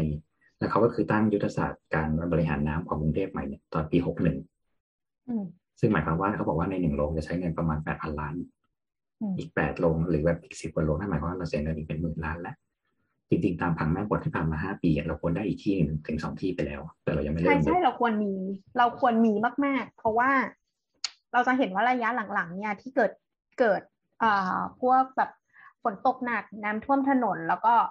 แล้วก็น้ำที่ท่วมมาเนี่ยมันเป็นน้ำเน่าเนาะมันเป็นน้ำที่เป็นน้ำฝนผสมกับกับน้ำเสียเดิมอยู่แล้วแล้วมันก็เพิ่มปริมาณเป็นน้ำเน่าปริมาณมากออกมาเนี่ยมันทำให้เรารู้ว่าเฮ้ยเราต้องการลงบำบัดน้ำเสียนะซึ่งลงบำบัดน้ำเสียที่ที่จะมาบำบัดน้ำในกทม.เนี่ยมันเป็นน้ำที่รับมาจากน้ำที่มาจากคลองพวกอย่างเงี้ยเนี่ยแหละแล้วก็เข้าไปบำบัดใหม่แล้วก็ปล่อยกลับสู่ซึ่งแต่จริงๆไอ้คำว่ายี่สิบโลที่เราต้องการเนี่ยนั่นหมายถึงว่าเรามีจากในระบบท่อที่เรามีนะแต่เรายังมีอีกมากพื้นที่อีกมากที่เรายังไม่มีระบบท่อระบายน้ำเสียซึ่งแยกน้ำเสียกับน้ำธรรมชาติออกจากกันนี่รู้สึกว่ามีคนพูดประเด็นนี้ขึ้นมานั่นหมายความว่าจริงๆแล้วสมมติว่าสมมติว่าในเขตพื้นที่ในเมืองเนี่ยเรามีท่อรุ่นเก่าเราซึ่งเป็นท่อเส้นผ่าศูนย์กลางแค่สามสิบเซนอย่างเงี้ยไอ้รุ่นระบบนี้เขาก็ยังไม่รื้อนะแล้วเขาก็นับรวมว่าเรามีแล้วแต่ในท่อรุ่นใหม่เราจะเป็นหกสิบเซนหนึ่งเมตรเมตรห้าสิบอะไรเงี้ยนั่นก็อีกที่หนึ่งแต่ณตอนนี้คือในพื้นที่แบบสมมติว่าในสาทรในอะไรเงี้ยในส่วนที่มันเป็นความเจริญเก่าอ่ะเราจะมีแค่ท่อแบบสามสิบเซนหกสิบเซนแค่นั้นเองแล้วเราก็จะไปตกที่บ่อพักแล้วบ่อพักเราก็คือมันได้มีการเล่นยกระดับใหม่ตั้งแต่สมัยเราสร้างถนนแล้วอ่ะอืมเพราะฉะนั้นไอ้การที่ว่ามันจะเป็นรวมศูนย์รวมจุดอะไรเงี้ยมันก็อาจจะไม่ได้ประสบผลสำเร็จขนาดนั้นหรือแม้แต่ที่กำลังสร้างเป็นโรงบำบัดน้ำมีนบุรีเพื่อจะบำบัดคลองแสนแสบนี่ที่ใหม่ที่เขาตั้งคือตรงข้ามกับที่เก่าในระยะทางที่คลองแสนแสบเป็นคลองที่ยาวที่สุดในแทบจะเทียบแทบจะยาวที่สุดในกรุงเทพอยู่แล้วอะแต่เรามีแค่สองจุดที่อยู่ที่เดียวกันฝั่งตรงข้ามกันด้วยซ้ำนี่ซึ่งนั่นหมายความว่าอีกแปดปีน้ำในคลองแสนแสบก็ไม่ควรจะใส่ได้หรอกพอพูดถึงประเด็นนี้ก็คือมันมีคนที่พูดว่าสาเหตุที่ปริมาณโรงบำบัดน้ำของเรามันไม่เพียงพอสักทีอ่ะเป็นเพราะว่าเราไม่แยกเราไม่แยกเลเวลของน้ำมันจะมีระบบสองอย่างที่เป็นระบบที่สมมติว่ามาจากบ้านน้ำเสียที่มาจากบ้านแยกกับน้ำฝนแยกมาเลยเพราะว่าน้ำฝนเป็นน้ำน้ำที่ไม่ได้ไปโดนสารเคมีโดนอะไรใช่ไหมกับอีกอย่างก็คือน้ำที่ผ่านการบำบัดในบ้านแล้วเนี่ยผ่านแมนโฮลผ่านดักไขมันแล้วเนี่ยออกมาแล้วก็มารวมกับน้ำฝนแล้วก็ลงที่สาธารณะเดียวกันซึ่ง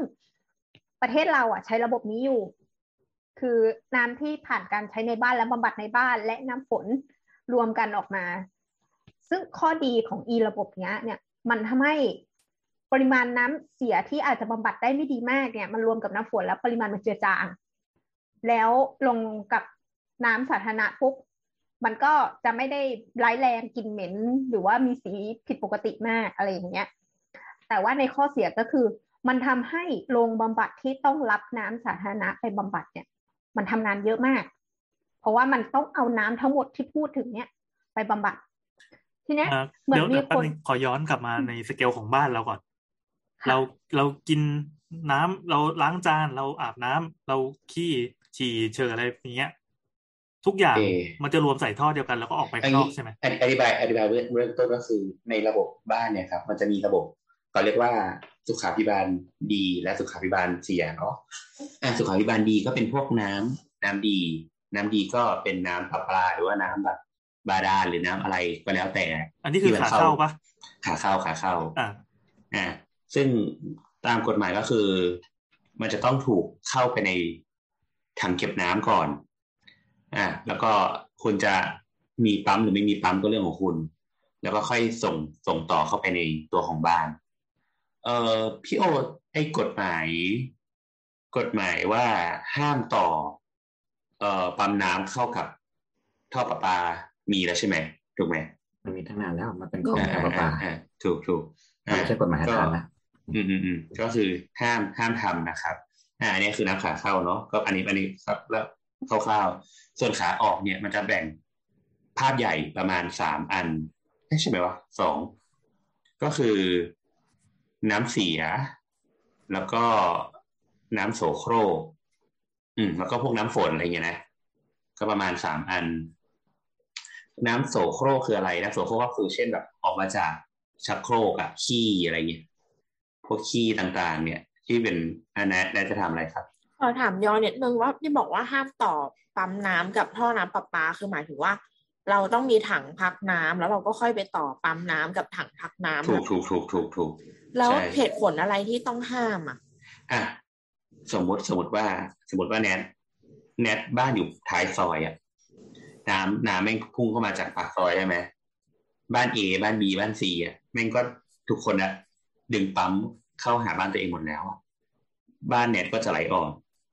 อ๋ออืมคิดคิดออกไหมคือคือไอ้พวกเนี้ยมันเป็นกฎหมายเพื่อเอาไว้ว่าไม่ให้คนมันมาตีกัน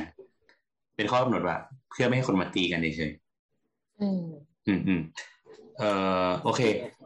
กับกับสู่น้ำเสียเนี่ยน้ำเสียก็ที่บอกว่าก็มีโสโครกเนาะโสโครกก็แบบพวกขี้พวกอะไรทั้งหลายที่ที่มันเป็นก้อนๆอ่ะอันเนี้ยก็ตอนนี้ขี้เป็นก้อนๆเออๆพวกพวกขี้ต่างๆอะไรเงี้ยก็ก็จะเป็นท่อน้ำเสียที่จะแบบตัวท่อใหญ่ขึ้นมานิดนึงแล้วก็เป็นแบบท่อเอ่อพวกอ่างล้างมืออ่ะอ่างล้างมือต่างๆอ่ะไอ้พวกเนี้ยจะเป็นเรียกว่าน้ำเสียแต่ว่าตามกฎหมายของบ้านเนี่ยของอาคารปัจจุบันเนี่ย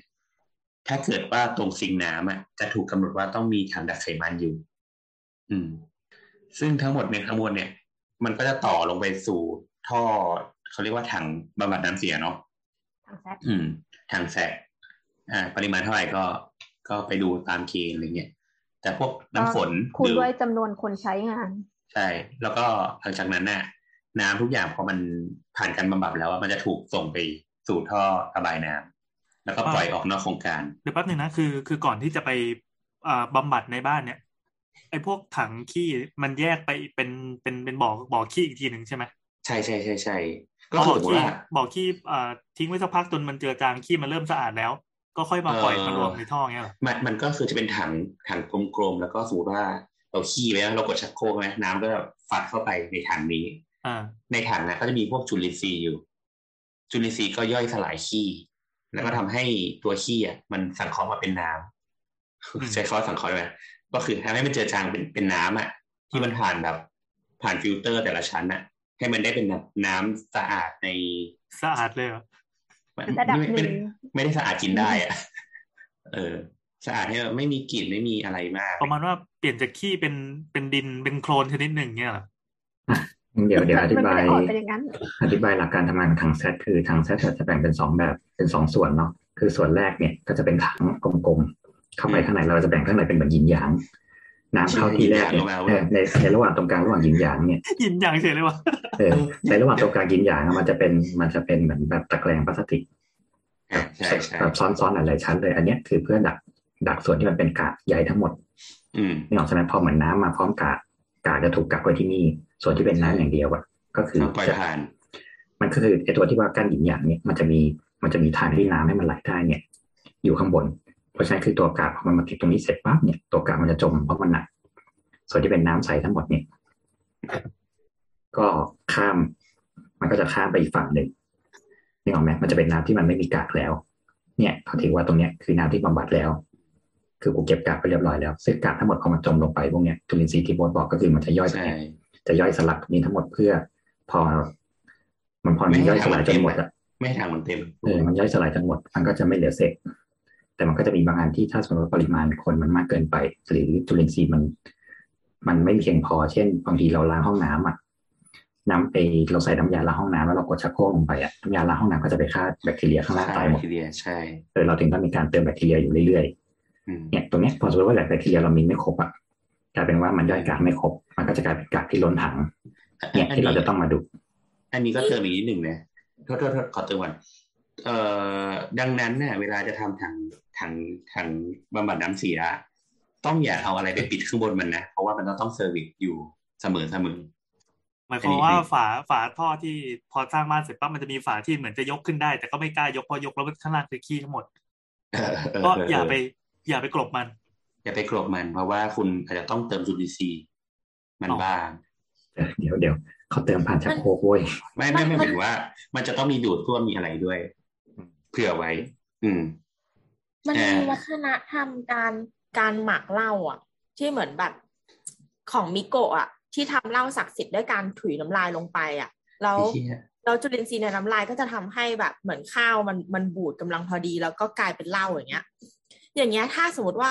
เราอ่ะทุกครั้งที่เราอุดเสร็จแล้วก็ถุยน้ำลายลงไปก่อนชักโครกอ่ะมันก็จะช่วยเพิ่มจุลินทรีย์ในถังแซกด้วยปะมันไม่พอหรอกมันเยอะมากมันไม่ใช่ชนิดเดียวกันหรือเปล่า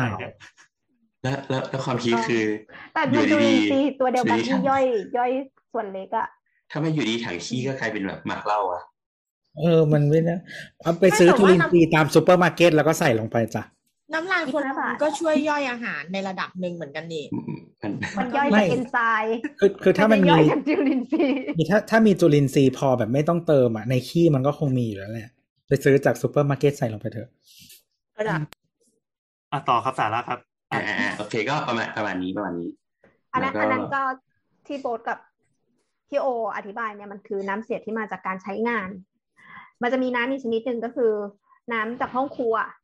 น้ำจากห้องครัวที่บอกโอ๊ตบอกว่าที่ใต้ซิงค์มันต้องมีถังดักไขมันเสมออ่ะมันก็คือการดักแฟตดักพวกสารแขวนลอยที่ที่มันลอยเหนือน้ำได้พวกเนี้ยก็คือข้างใต้เนี่ยน้ำมันก็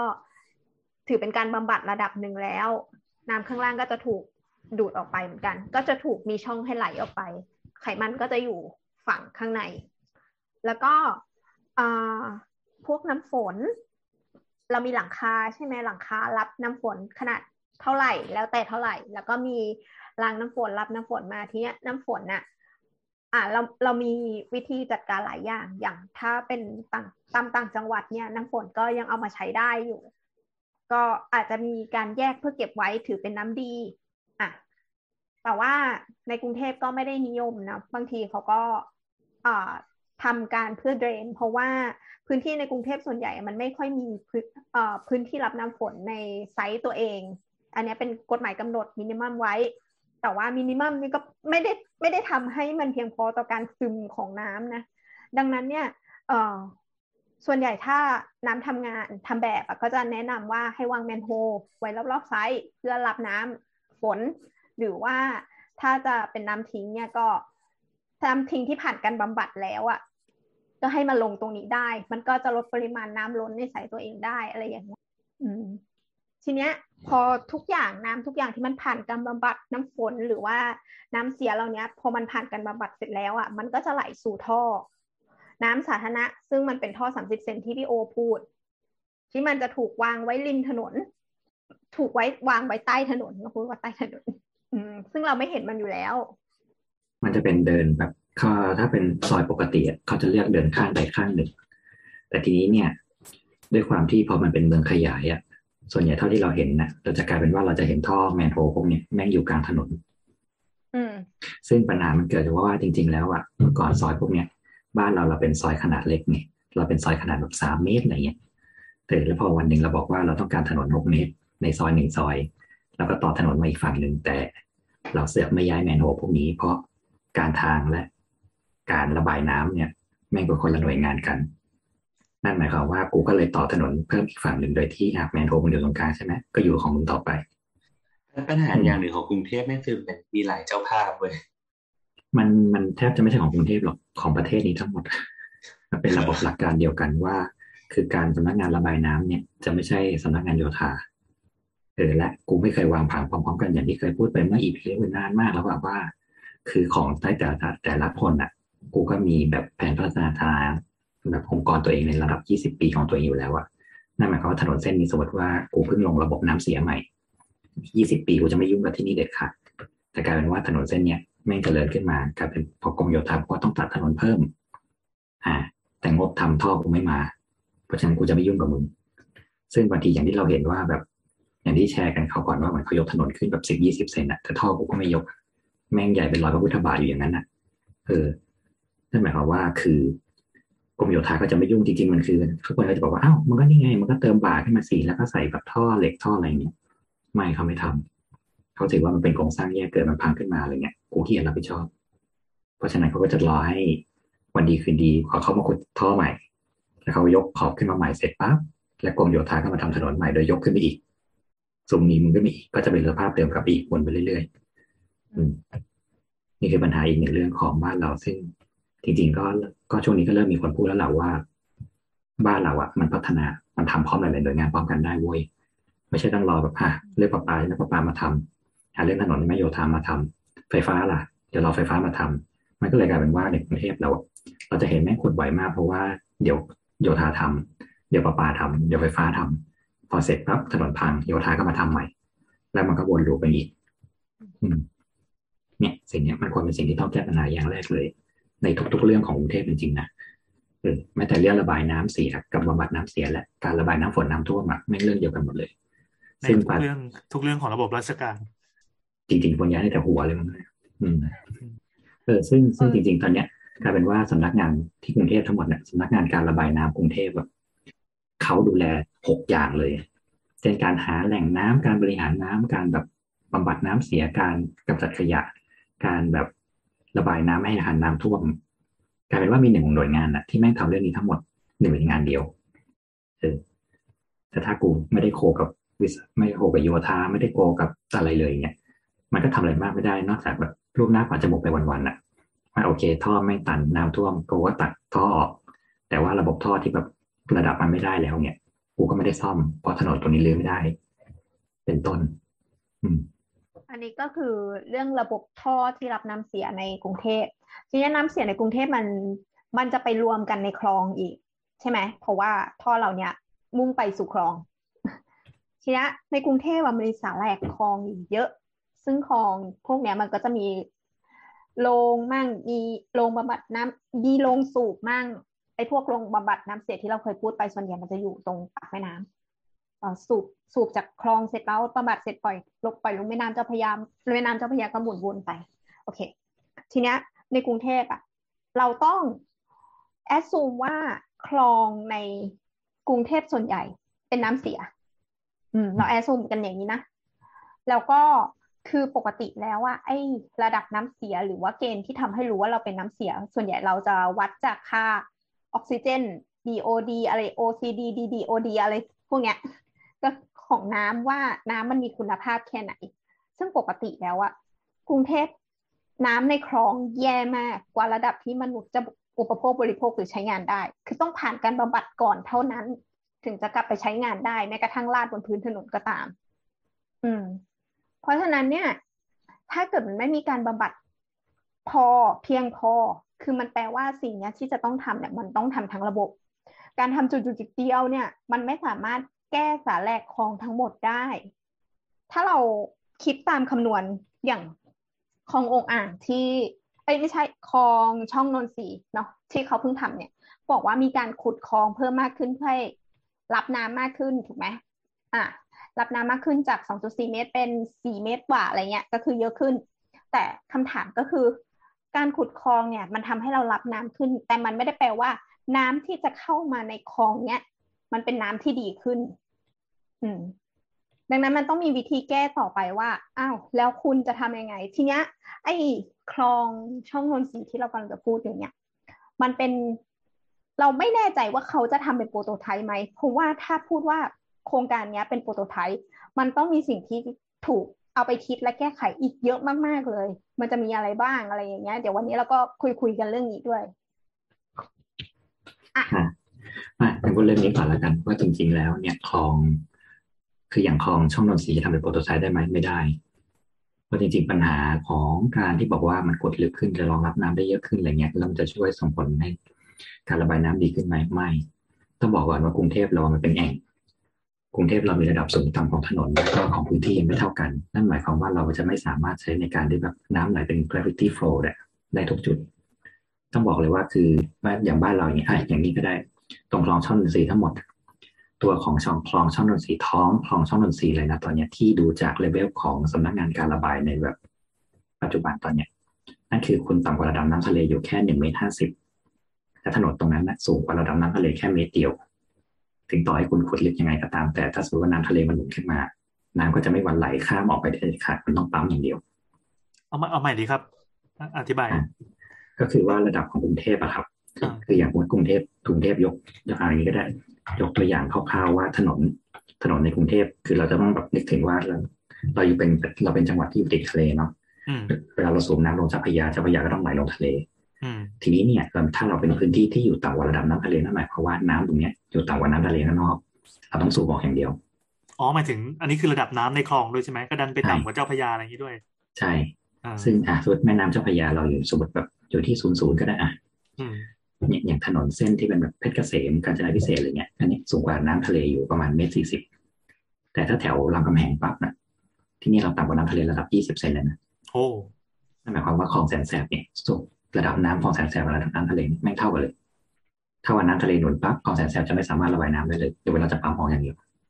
แสดงว่าถ้าอยากให้ให้น้ำมันไหลออกไปจากจากเส้นของคลองเนี่ยต้องใช้เครื่องมืออย่างเดียวใช้การจับอย่างเดียวซึ่งนั่นหมายความว่าถนนที่หนีบไปแม่น้ำเจ้าพระยาแม่งสูงกว่าระดับน้ำทะเลอยู่ประมาณเมตรห้าสิบเพราะฉะนั้นการที่น้ำจากคลองแสนแสบจะไหลลงเจ้าพระยาได้มันต้องปั๊มอย่างเดียวอ่าเออเนี่ยแต่แต่ว่าบางเส้นน่ะลงได้บางเส้นลงไม่ได้นั่นหมายความว่าคุณไปขุดลึกในบางเส้นที่จำเป็นมันก็ช่วยได้แต่ถ้าคุณไปขุดลึกในเส้นที่มันช่วยอะไรไม่ได้ก็ช่วยอะไรไม่ได้แล้วการที่น้ำมันจะได้ไม่ได้เนี่ยมันต้องเรียกว่ามันมีการหน่วงน้ำเขาบอกว่าจริงๆการที่เรากรุงเทพน้ำท่วมเนี่ยที่ใช้คำว่าน้ำรอระบายถูกต้องคือมันไม่ใช่น้ำท่วมแต่สมมติว่าเขาบอกว่าตอนนี้กรุงเทพสามารถระบายน้ำได้ทั้งหมดเนี่ยคือหกสิบลูกบาศก์เมตรเนี่ยนะเออขอดูข้อมูลเป๊ะๆแป๊บนั่นหมายความว่าเราจะระบายน้ำฝนเราเราจะรองรับน้ำฝนเนี่ยได้สูงสุดอยู่ที่ฝนตกหกสิบมิลลิเมตรต่อชั่วโมงซึ่งนั่นหมายความว่าถ้าบางจุดที่ฝนตกเกินเก้าสิบปั๊บนั่นในหนึ่งชั่วโมงนั่นหมายความว่ามันเตรียมน้ำท่วมน้ำขังได้เลยตรงนั้นเพราะเขาบอกว่าการที่กรุงเทพน้ำท่วมเนี่ยมันมีสองระบบคือหนึ่งเรากันน้ำเราเป็นด้วยกระชอที่บอกเมื่อกี้ว่าเราเป็นพื้นที่ตัดเพราะฉะนั้นเราก็คือจะมีแนวคันถนนขั้นถนนวงแหวนรอบกรุงเทพเนี่ยจะยกสูงอันนี้คือเพื่อกันน้ำไม่ให้ข้ามเข้ามาเพื่อพอเราพอเรากันน้ำข้างนอกได้แล้วเราก็จะการระดับน้ำภายในซึ่งเราพอเรามีปัญหาว่าเนี่ยเราแบบว่าบางพื้นที่คืออ่ะช่วยกันกรุงเทพการกรุงเทพน้ำท่วมเพราะน้ำไปท่วมรอบๆหมดใช่เพราะเรายกสูงแล้วแต่พอข้างในเสร็จปั๊บเนี่ยเราเสียบรับน้ำได้แค่หกสิบมิลลิเมตรนั่นหมายความว่าถ้าน้ำมันตกแบบหนึ่งร้อยยี่สิบนั่นหมายความว่ามึงมีสองชั่วโมงต่ำๆแล้วล่ะที่มึงจะต้องรอน้ำระบายออกทำอะไรมากกว่านี้ไม่ได้แล้วแล้วซึ่งการการรอน้ำระบายออกก็ต้องใช้เครื่องมือใช้พญานาคดูดอะไรงี้ด้วยใช่ไหมใช้ท่อท่อดูดดูใช่ซึ่งมันก็ไม่ใช่เขาบอกว่าตอนนี้คือกรุงเทพอ่ะในกรุงเทพหนึ่งงานนะเขาแข่งกันเป็นการเป็นพื้นที่ระบายน้ำย่อยเอาเป็นยี่สิบสองโลยี่สิบสองจุดเพราะว่ามันไม่ใช่ว่าแบบเขตไหนคือฝนตกตรงนี้ฝนตกน้อยตรงนี้ฝนตกมากตรงนี้ไม่ที่ต่ำตรงนี้ไม่ที่สูงถ้าถือว่าเราแบ่งเป็นพื้นที่เดียวกันแล้วรับเฮลาโลกันไปทำแมงวอดวายเพราะบางที่มันไม่จำเป็นต้องต้องสูดบางที่จำเป็นต้องดูดเยอะแต่กลายเป็นว่าคลองบ้านเราอ่ะมันมีการทั้งลุกล้ำทั้งตื้นทั้งระบบต่างๆมากมายความทิ้งซวยทั้งหลายแหล่เนี่ยนั่นหมายความว่าสมมติว่าเราสูบน้ำจากถนนจากคลองเส้นหนึ่งไปอีกเส้นหนึ่งเนี่ยแต่คลองอีกเส้นหนึ่งเสร็จระบายน้ำได้ไม่เท่ากันสมมติว่าเราดูดออกไปได้แบบร้อยลูกบาศก์เมตรเนี่ยแต่คลองอีกเส้นหนึ่งอ่ะระบายน้ำได้แค่แบบยี่สิบลูกบาศก์เมตรนั่นหมายความว่าน้ำอีกถึงร้อยลูกบาศก์เมตรลูกไปไหนแม่งก็กองอยู่ในคลองนั่นแหละแต่สุดท้ายอีกกองเนี่ยมันก็จะเอ่อขึ้นมาในคนตรงนั้นแทนที่คือตรงอื่นอ่ะน้ำลดอีเนี่ยท่วมและกูก็ทำอะไรไม่ได้นอกจากรอระบายอย่างเดียวนั่นหมายความว่าคำว่ารอระบายกรุงเทพมันเป็นแบบนี้จริงๆคือมันรอระบายเว้ยเพราะมันเกิน capacity ที่กูทำได้แล้วนั่นหมายความว่าการพัฒนาต่อไปคือถ้ายังบอกว่าคลองช่องนนทรีจะทำเพื่อแบบเป็นแก้มลิงได้คุณต้องขยายข้างบนให้กว้างขึ้นคุณต้องทำแบบที่ญี่ปุ่นทำนั่นคือคุณต้องรอข้างล่างให้น้ำมันไหลออกและคุณต้องทำให้มันสามารถแบบเอ่อขึ้นมาด้วยเพื่อหน่วงน้ำเช่นอย่างที่บอกเมื่อกี้ว่าถ้า capacity มันเกินน้ำนั้นคุณจะต้องแบบเอ่อขึ้นมาได้โดยที่มันจะไม่ข้ามออกไปที่ถนนนั่นหมายความว่าคุณต้องทำเป็นป่าอ้ายมันกว้างขึ้นเรื่อยๆคอนคอนเซ็ปต์ของแก้มลิงแปลว่าเราจะต้องเตรียมภาชนะให้มันใหญ่พอที่จะรองรับน้ำแบบด่วนๆพักน้ำไว้ชั่วคราวแล้วค่อยปล่อยออกได้ใช่ไหมใช่ใช่เพราะอย่างสมมติว่าญี่ปุ่นหรืออะไรเงี้ยครับก็เป็นแบบเดียวกันแต่บังเอิญว่าเขามีหนึ่งคือเป็นตัวแม่น้ำแล้วเป็นตัวคลองแล้วเขามีบ่าที่สองบ่าที่สามนั่นหมายว่าคุณรับน้ำได้สามเลเวลอ๋อ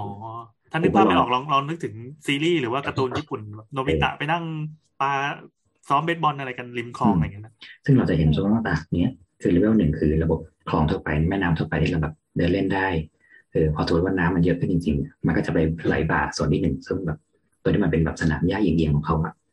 แต่ตรงนั้นนะเขาก็ยังมีหลายถนนที่ยังเดินได้อีกเลเวลหนึ่งก่อนที่จะเป็นถึงระบบถนนใหญ่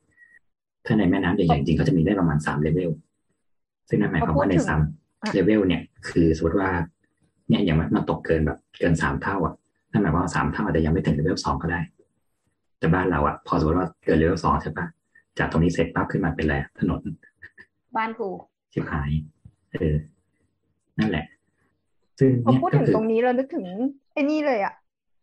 กลับมาเราเราเคยพูดอ่ะที่โอกาสเขาไม่เดี๋ยวขอขอต่อไปนิดนึงซึ่งเนี่ยมันก็เลยเป็นความเฮงสวยว่าเรามีอุโมงค์ยักษ์เหมือนญี่ปุ่นเหมือนกันเว้ยที่บอกว่าอุโมงค์ยักษ์รอบกรุงเทพน้ำจะไม่ท่วมอ่ะใช่เรามีอุโมงค์ยักษ์แบบขนาดห้าเมตรยาวห้ากิโลอะไรเงี้ยอยู่รอบกรุงเทพเลยเนี่ยตอนนี้เรามีอุโมงค์อยู่แปดที่มีระยะแบบระยะทางประมาณยี่สิบกว่ากิโลแต่สุดท้ายเราไปลงคลองเราไปลงแม่น้ำเจ้าพระยาแต่น้ำแม่น้ำเจ้าพระยาก็ไม่สามารถออกข้างนอกได้มันถึงมีคลองลัดโพที่เขาช่วงนั้นที่บอกว่าต้องเอาเรือไปดันน้ำออกเพื่อให้มันเร็วขึ้นอ่ะมันจะได้มีการโฟลว์ให้มันมากขึ้นมันจะได้ดึงน้ำลงล่างระบบเข้าไปได้เนี่ยเนี่ยแต่ว่าการว่าเรามีอุโมงค์ยักษ์แต่ปลายทางของน้ำเราไม่รู้ไปไหนเดี๋ยวแล้วเราเสียเป็นพื้นที่ต่ำนั่นหมายความว่ามันก็ต้องรอระบายอยู่ดีเพราะว่ามันไหลออกไปไหนไม่ได้แล้วเนี่ยสิ่งที่จะต้องคิดต่อไปว่าเราจะสามารถระบายน้ำในแนวนอนได้ยังไงน้ำต่อกลับมาที่หัวข้อที่พี่โอพูดตรงว่ามันมีเลเวลที่เป็นกระเป๋ารับน้ำซึ่งเราเคยพูดแล้วในคลององอ่างกันที่พูดบอกว่าไอ้ชองเกชอนที่เราเห็นเนี่ยมันมีระดับของ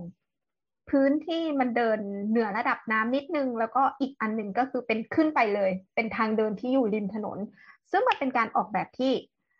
ถ้าเป็นของพี่โอพูดอ่ะมันคือการถมดินเป็นขอบขั้นขึ้นมาเป็นเขื่อนกันน้ำคือถ้าสมมติว่าน้ำมันเอ่อเหนือระดับของเลเวลหนึ่งเลเวลสองเนี่ยมันก็จะอยู่ในระดับของเลเวลสามที่มันสูงมากๆซึ่งไอ้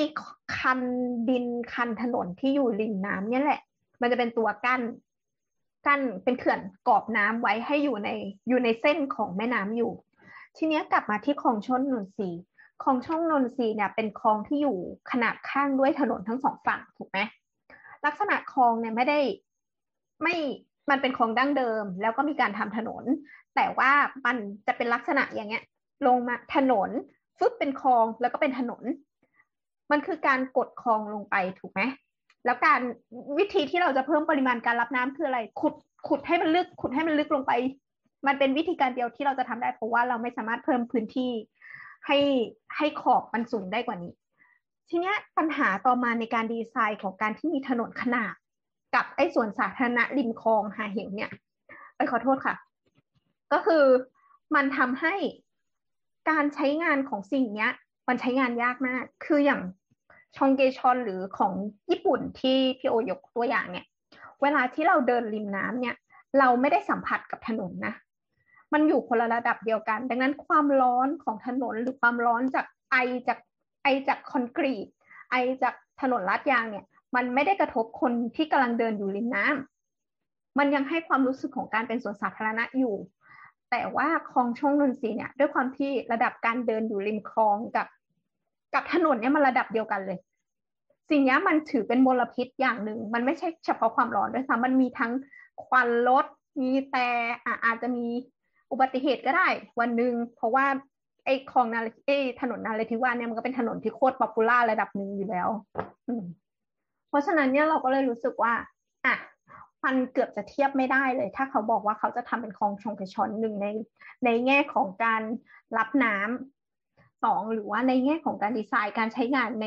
ส่วนของสวนสาธารณะที่มันควรจะเป็นด้วยอ่าแล้วก็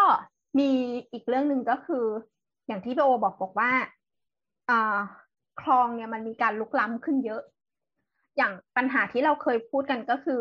ไอ้อย่างคลององอ่างเนี่ยมันคือ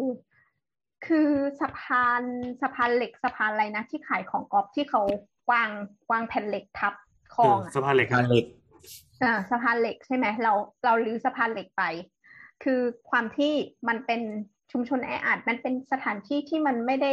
ถูกออกแบบมาเพื่อรับการมีอยู่ของคนอะไรอย่างเงี้ยมันก็ทำให้น้ำตรงนั้นเน่าตรงนั้นเน่าไปแล้ว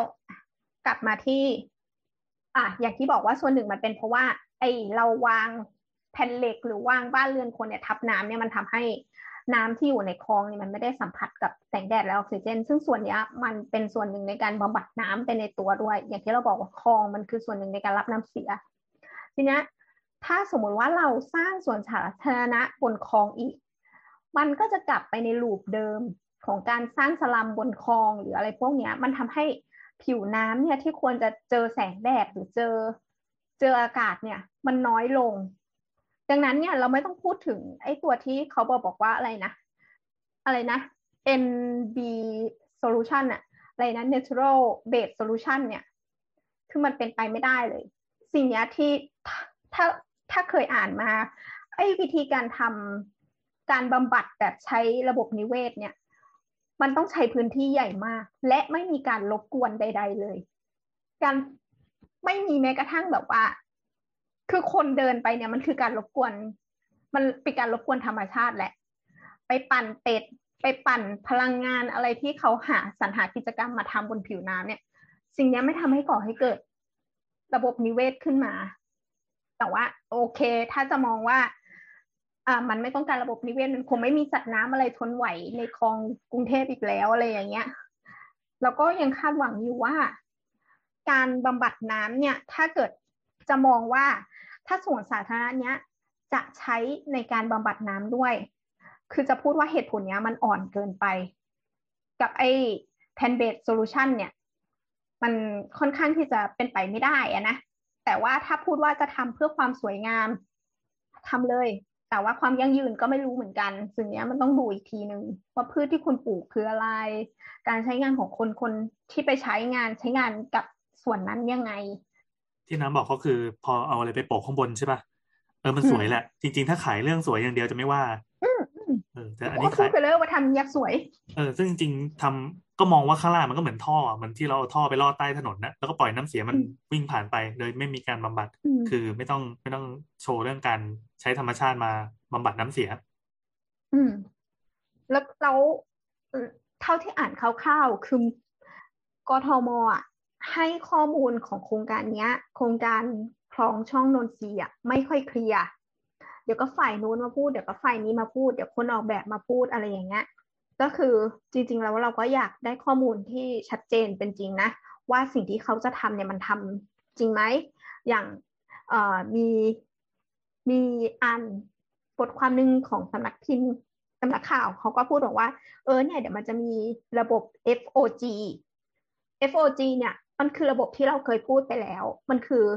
Fat Oil แล้วก็ Glassไอไอตัวที่มันเป็นจระบีอ่ะซึ่งซึ่งอันเนี้ยมันก็คือถังดักไขมันที่เราพูดว่าเราจะปล่อยให้ไขมันแยกตัวกับน้ำแล้วก็ให้ไขมันนะมันไหลออกไป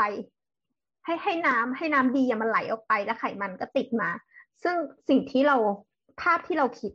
ถังดักไขมันกับไอส่วนสาธารณะนี่ไกลกันมากเลยนะถ้าจะมีถังดักไขมันอยู่บนผิวน้ำเพื่อให้เห็นเนี่ยมันคือแบบแย่นะ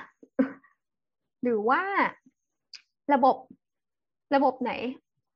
ให้น้ำล้นระบบน้ำล้นส่วนนี้ก็ใช้เป็นวิธีเดียวกับระบบบำบัดน้ำมีส่วนหนึ่งแต่ว่าสิ่งวิธีระบบน้ำล้นเนี่ยมันเป็นวิธีที่เอาไว้แยกพวกวัตถุที่มันลอยน้ำมาเป็นชิ้นใหญ่ๆอะไรอย่างเงี้ยแล้วก็ปล่อยให้น้ำมันแยกไปซึ่งจริงๆแล้วมันก็ไม่ได้จำเป็นมากนะทุกวันนี้จริงๆโอเวอร์มาจากถนนนี่ก็ก็ได้แล้วนะนี่เรากำลังอ่านพยายามอ่านข้อมูลของตัวแนวคิดในการออกแบบเรื่องที่มันเน้นเรื่องการบำบัดน้ำเสียนะเขาบอกว่าไอ้ตัวคลองเนี่ยเอ่อมันเพิ่มพื้นที่สีเขียวร้อยละร้อยสี่สิบหกด้านการปรับปรุงคุณภาพน้ำได้ปรับระบบการระบายน้ำเสียเนี่ยให้แยกขาดจากคลองก็คือมีแยกเป็นสองเส้นได้ปะปนกันพัฒนาอีท่อระบายน้ำแล้วก็บ่อดักเนี่ยหกสิบบ่อก็ในความดูแลของโรงควบคุมคุณภาพน้ำของช่องนนทรีเลยมันมีทุ่นดักขยะอย่างที่น้ำว่าแล้วมีตะแกรงดักขยะตรงปากท่อแล้วไปเชื่อมต่อกับคลองอีกทีหนึ่งแล้วก็ลดตะกอนมีใช้พืชพันธุ์อะไรต่างๆอันนี้คือคือคอนเซ็ปต์ที่เขาออกแบบใช้พืชพันธุ์ที่ดูดซับกรองสิ่งสกปรกเช่นเตยบอนนาพุทธรักษาธรรมรักษาก้ามกุ้งกบกบกลมคล้าน้ำก็คือพวกไม้น้ำที่มันใช้ที่มันโตในน้ำได้เสร็จปั๊บพอมันมีขยะมีอะไรมาก็ช่วยกรองไปอืมขยายส่วนที่เขาบอกว่าเขาจะแยกท่อคือเราอธิบายเมื่อกี้มาแล้วว่าคือมันมีท่อรวมท่อน้ำเสียที่รับมาจากบ้านที่เป็นโดเมติกอะมาแล้วแล้วก็น้ำเสียที่เป็นน้ำฝนก็คือสิ่งนี้เขาบอกว่าเขาจะแยกสองสิ่งนี้ออกจากกันนะ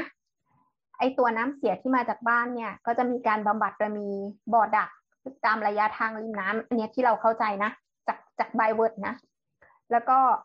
แล้วก็ค่อยแยกโดยสุดท้ายเนี่ยพอมันจะปล่อยมาสู่คลองเนี่ยก็จะผ่านฟิลเตอร์ต่างๆเช่นส่วนตะแกรงส่วนอะไรอย่างเงี้ยมันก็จะเป็นน้ำที่ถูกบำบัด มาแล้วระดับหนึ่งมาลงในคลองซึ่งเขาก็คงคาดหวังกันละแบบการบำบัดนี้ว่ามันจะคืนน้ำดีสู่คลองบ้างคือเราอ่านอันนี้แล้วเราก็รู้สึกว่าเขาว่าพยายามเติมน้ำดีลงไปในคลองเพื่อให้น้ำมันเจือจางอืมแต่เราไม่สามารถพูดได้ว่าสิ่งนี้คือการบำบัดนะซึ่งพอโครงการนี้ออกมาแล้วก็เออมันก็เป็น Talk of the Town เนาะเพราะว่าหนึ่งก็คือตอนนั้นมันมีข่าวเรื่องเลือกตั้งผู้ว่ามันมันแล้วมันก็เป็นแบบโครงการที่ไม่มีที่มาที่ไปอ่ะจู่ๆกระบุ้มทำแล้วก็บอกว่ายี่สิบห้านี้เปิดนะอะไรอย่างเงี้ยไอ้มันมีที่มาที่ไปมันเขาตั้งโครงการตั้งแต่ยุคสมัยอภิรักษ์อะไรเงี้ยแต่ว่าตอนตอนนั้นยังไม่พร้อมอะไรก็ยังไม่พร้อมปลาปลามีการบอกว่าตั้งแต่อภิรักษ์สิบสี่ปีก่อนเพราะว่าไปดูชองเกชอนมากูจะบอกว่าสิบสี่ปีก่อนชองเกชอนยังทำรีเสิร์ชอยู่เลยจนในที่สุดก็ผู้ว่าอัศวินก็สามารถทำให้คุณได้สู้ครับก็คือมันก็เป็น Talk of the Town ก็คือคนก็เพ่งเล็งกันมานี้แล้วก็มีนักวิชาการสถาปนิกภูมิสถาปนิกอะไรต่างๆก็คือเข้ามาจอยจริงๆแล้วเราเรารู้สึกโอเคนะมันมันดูแอคทีฟดีที่ทุกคนอ่ะอ่ะมาใช้ความรู้ของตัวเองในการโจมตีสิ่งนี้ไม่ใช่โจมตีมาเพื่อมองดูสิ่งนี้อะไรอย่างเงี้ยเราก็เลยบอกว่าเฮ้ยถ้าคุณยอมรับว่าสิ่งเนี้ยเป็นโปรโตไทป์นะไอสิ่งที่คนด่าๆมาเนี่ยโอเคเลยเพราะว่าถ้าเกิดเขาคุณด่าแล้วคุณเก็บสิ่งที่เขาเขากำลังพูดว่าเฮ้ยคุณลืมสิ่งนี้หรือเปล่าคุณหลงลืมสิ่งนี้หรือเปล่าไปเนี่ยเราไปทำกับโครงการนี้เพราะว่าคลองชงนนทรีเนี่ยมันเป็นท่อนที่สองของห้าโครงการซึ่งเป็นโครงการที่สั้นที่สุดที่จะทำอืมก็คือช่วงแรกเนี่ยจะเป็นสุวรรณวงศ์กับสาทรเนี่ยจะแปดร้อยเมตรแล้วก็คลองชงนนทรีเป็นสาทรนราธิวาสช่วงที่สามเนี่ยจะเป็นนราธิวาสเจ็ดกับถนนจันทร์แล้วก็ช่วงที่สี่จะเป็นถนนจันทร์รัชดาภิเษกและช่วงที่ห้าจะเป็นรัชดาภิเษกกับพระรามสามซึ่งจะไปต่อกับแม่น้ำเจ้าพระยาอีกทีนึงคือมันมีเจ้าเจ้าพระยาสองเวิ้งอยู่ตรงเนี้ยอยู่ในเส้นเนี้ยเวิ้งหัวกับเวิ้งใต้อืมวันนี้เราไปอ่านของไอ้สำนักงานการระบายเขาบอกว่าตอนนี้ของชลบุรีเขาเริ่มผันน้ำกลับมาแล้วนะอืมแต่ว่าไปผันเข้าทางหัวทางนู้นนะแล้วก็ค่อยๆไล่มาใหม่แต่ว่าแต่คือที่สงสัยว่าณตอนนี้ที่ทำอ่ะเขาเรียงลำดับความแบบความสำคัญของการทำผิดไปหรือเปล่าเขาเขาไม่ได้เรียงจากเลเวลของความคาดหวังของการใช้งานของนางว่าเขาต้องการเพราะว่าท่อนเนี้ยคือท่อนที่สั้นที่สุดและจะเห็นได้ง่ายที่สุดเพราะว่าเขาทำส่วนต่อขยาย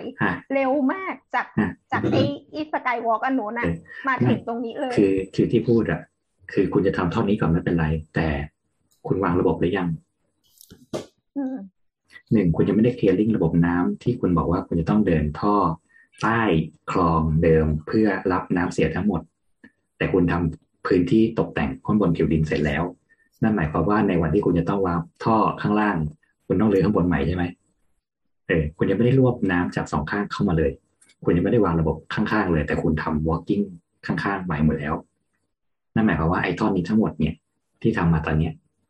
จะต้องถูกรื้อใหม่เมื่อทำระบบรวมภาพรวมทั้งเส้นใหม่แล้วใช่ไหมนั่นหมายความว่าถ้าเราเดินมาใช่ไหมสองคือที่คุณบอกว่าคุณจะต้องขุดลอกคูคลองเพื่อรับน้ำได้เพิ่มขึ้นนั่นนี่เนี่ยมึงขุดหรือยังณตอนนี้ที่เลเวลของถ่ายทอดสดของสำนักงานการระบายก็ยังเป็นลบเมตรห้าสิบอยู่เหมือนเดิมนั่นหมายความว่าได้น้ำเท่าเดิมที่ได้ตอนนี้ทั้งหมดแปดสิบล้านแรกก็คือสกายวอล์กและต้นไม้พร้อมกับเกลียวคลื่นแค่นั้นซึ่งนั่นหมายความว่านี่ไม่เกิดประโยชน์อะไรเลยถ้าเกิดว่าในพอตแรกของคุณโอเคคุณเดินท่อเสร็จแล้วถึงจะไม่เห็นเป็นรูปธรรมแต่ให้คุณเดินท่อรวบเสร็จแล้วนั่นหมายความว่าตรงนี้สามารถส่งน้ำไปเตรียมเพื่อบำบัดหรือเราโอเคอะมันเป็นการทิ้งให้น้ำตรงกลางมันมันตกตะกอนพอมันตกตะกอนเดี๋ยวน้ำมันก็เริ่มใสของมันเองถ้าคุณจะผ่านน้ำเข้ามา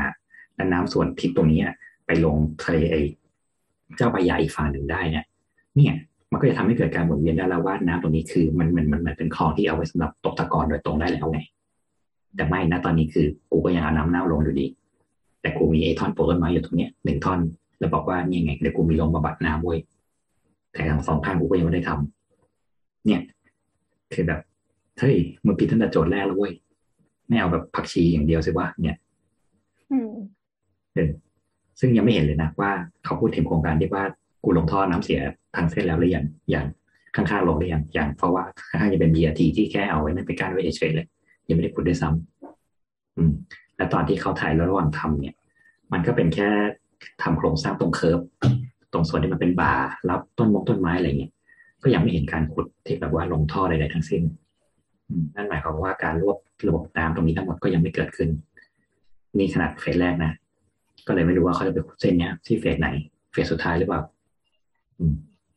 นั่นหมายความว่าไอการที่แบบจะใช้พื้นที่ตรงนี้เพื่อสันทนาการเพื่อผ่านน้ำถึงผ่านน้ำเข้ามาให้ตายยังไงน้ำเน่าก็ยังลงอยู่ดีมันก็จะไม่วันดีขึ้นไปกว่านี้แต่เดี๋ยวถ้าเฟสหน้าต้นไม้ตายก็จะมีค่าบำรุงรักษาอีกหนึ่งร้อยล้านหรือเปล่านั่นแหละความยั่งยืนของวงการก็ไม่มีนี่คือตัวอย่างแรกนะครับสองคือเขาไม่ได้พูดถึงเรื่องของระบบคือตั้งแต่ฟังมาทั้งหมดทั้งมวลเลยเขาบ้านเราอ่ะพูดถึงเรื่องการระบายน้ำเราพูดแต่ ทู ดี ไงเราไม่เคยพูดในระดับ ทรี ดี เลยว่าแบบจริงๆเลเวลบ้านเรามันไม่เท่ากันแล้วเราจะต้องทำยังไงเพื่อทำให้ระบบระบายน้ำมันไปได้เร็วขึ้นและคุณต้องแบบพัฒนาจุดเชื่อมต่อของเลเวลสูงและต่ำมาจบกันตรงนี้ตรงนี้หัวตรงมุมตรงนี้คุณจะทำอะไรกับมันเพื่อจะได้สูบน้ำตรงนี้ข้ามไปอีกคลองหนึ่งหรือว่าระบายน้ำเสียจากตรงนี้ไปอีกถนนหนึ่งนี่หรอไหมเรามีถนนเส้นเก่าเส้นต่ำมากกับถนนที่เพิ่งตัดมาใหม่มาชนกันซึ่งระดับมันต้องสูงอยู่ละ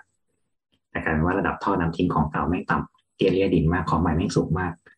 แล้วพอมันมาจบกันตรงนี้เราต้องมีแบนโฮที่ลึกมากอยู่หนึ่งท่อนเพื่อรับน้ำนั่นหมายความว่าในน้ำทั้งเส้นที่ระบายมาทั้งเส้นต้องมากองอยู่ที่แมนโฮลตรงนี้ก่อนที่จะสูบข้ามไปถนนเส้นใหม่แล้วก็ค่อยๆปล่อยให้มันไหลไปแต่มันจะมีบางเส้นที่ว่าไอ้ถนนเส้นใหม่อ่ะเสร็จมาจบกับเส้นเก่าไงซึ่งกลายว่าน้ำจากที่สูงมาถึงเสร็จปั๊บเทลงที่ข้างล่างโกรกลงไปไปไหนอ่ะไปไหนไม่รู้ท่วมแห่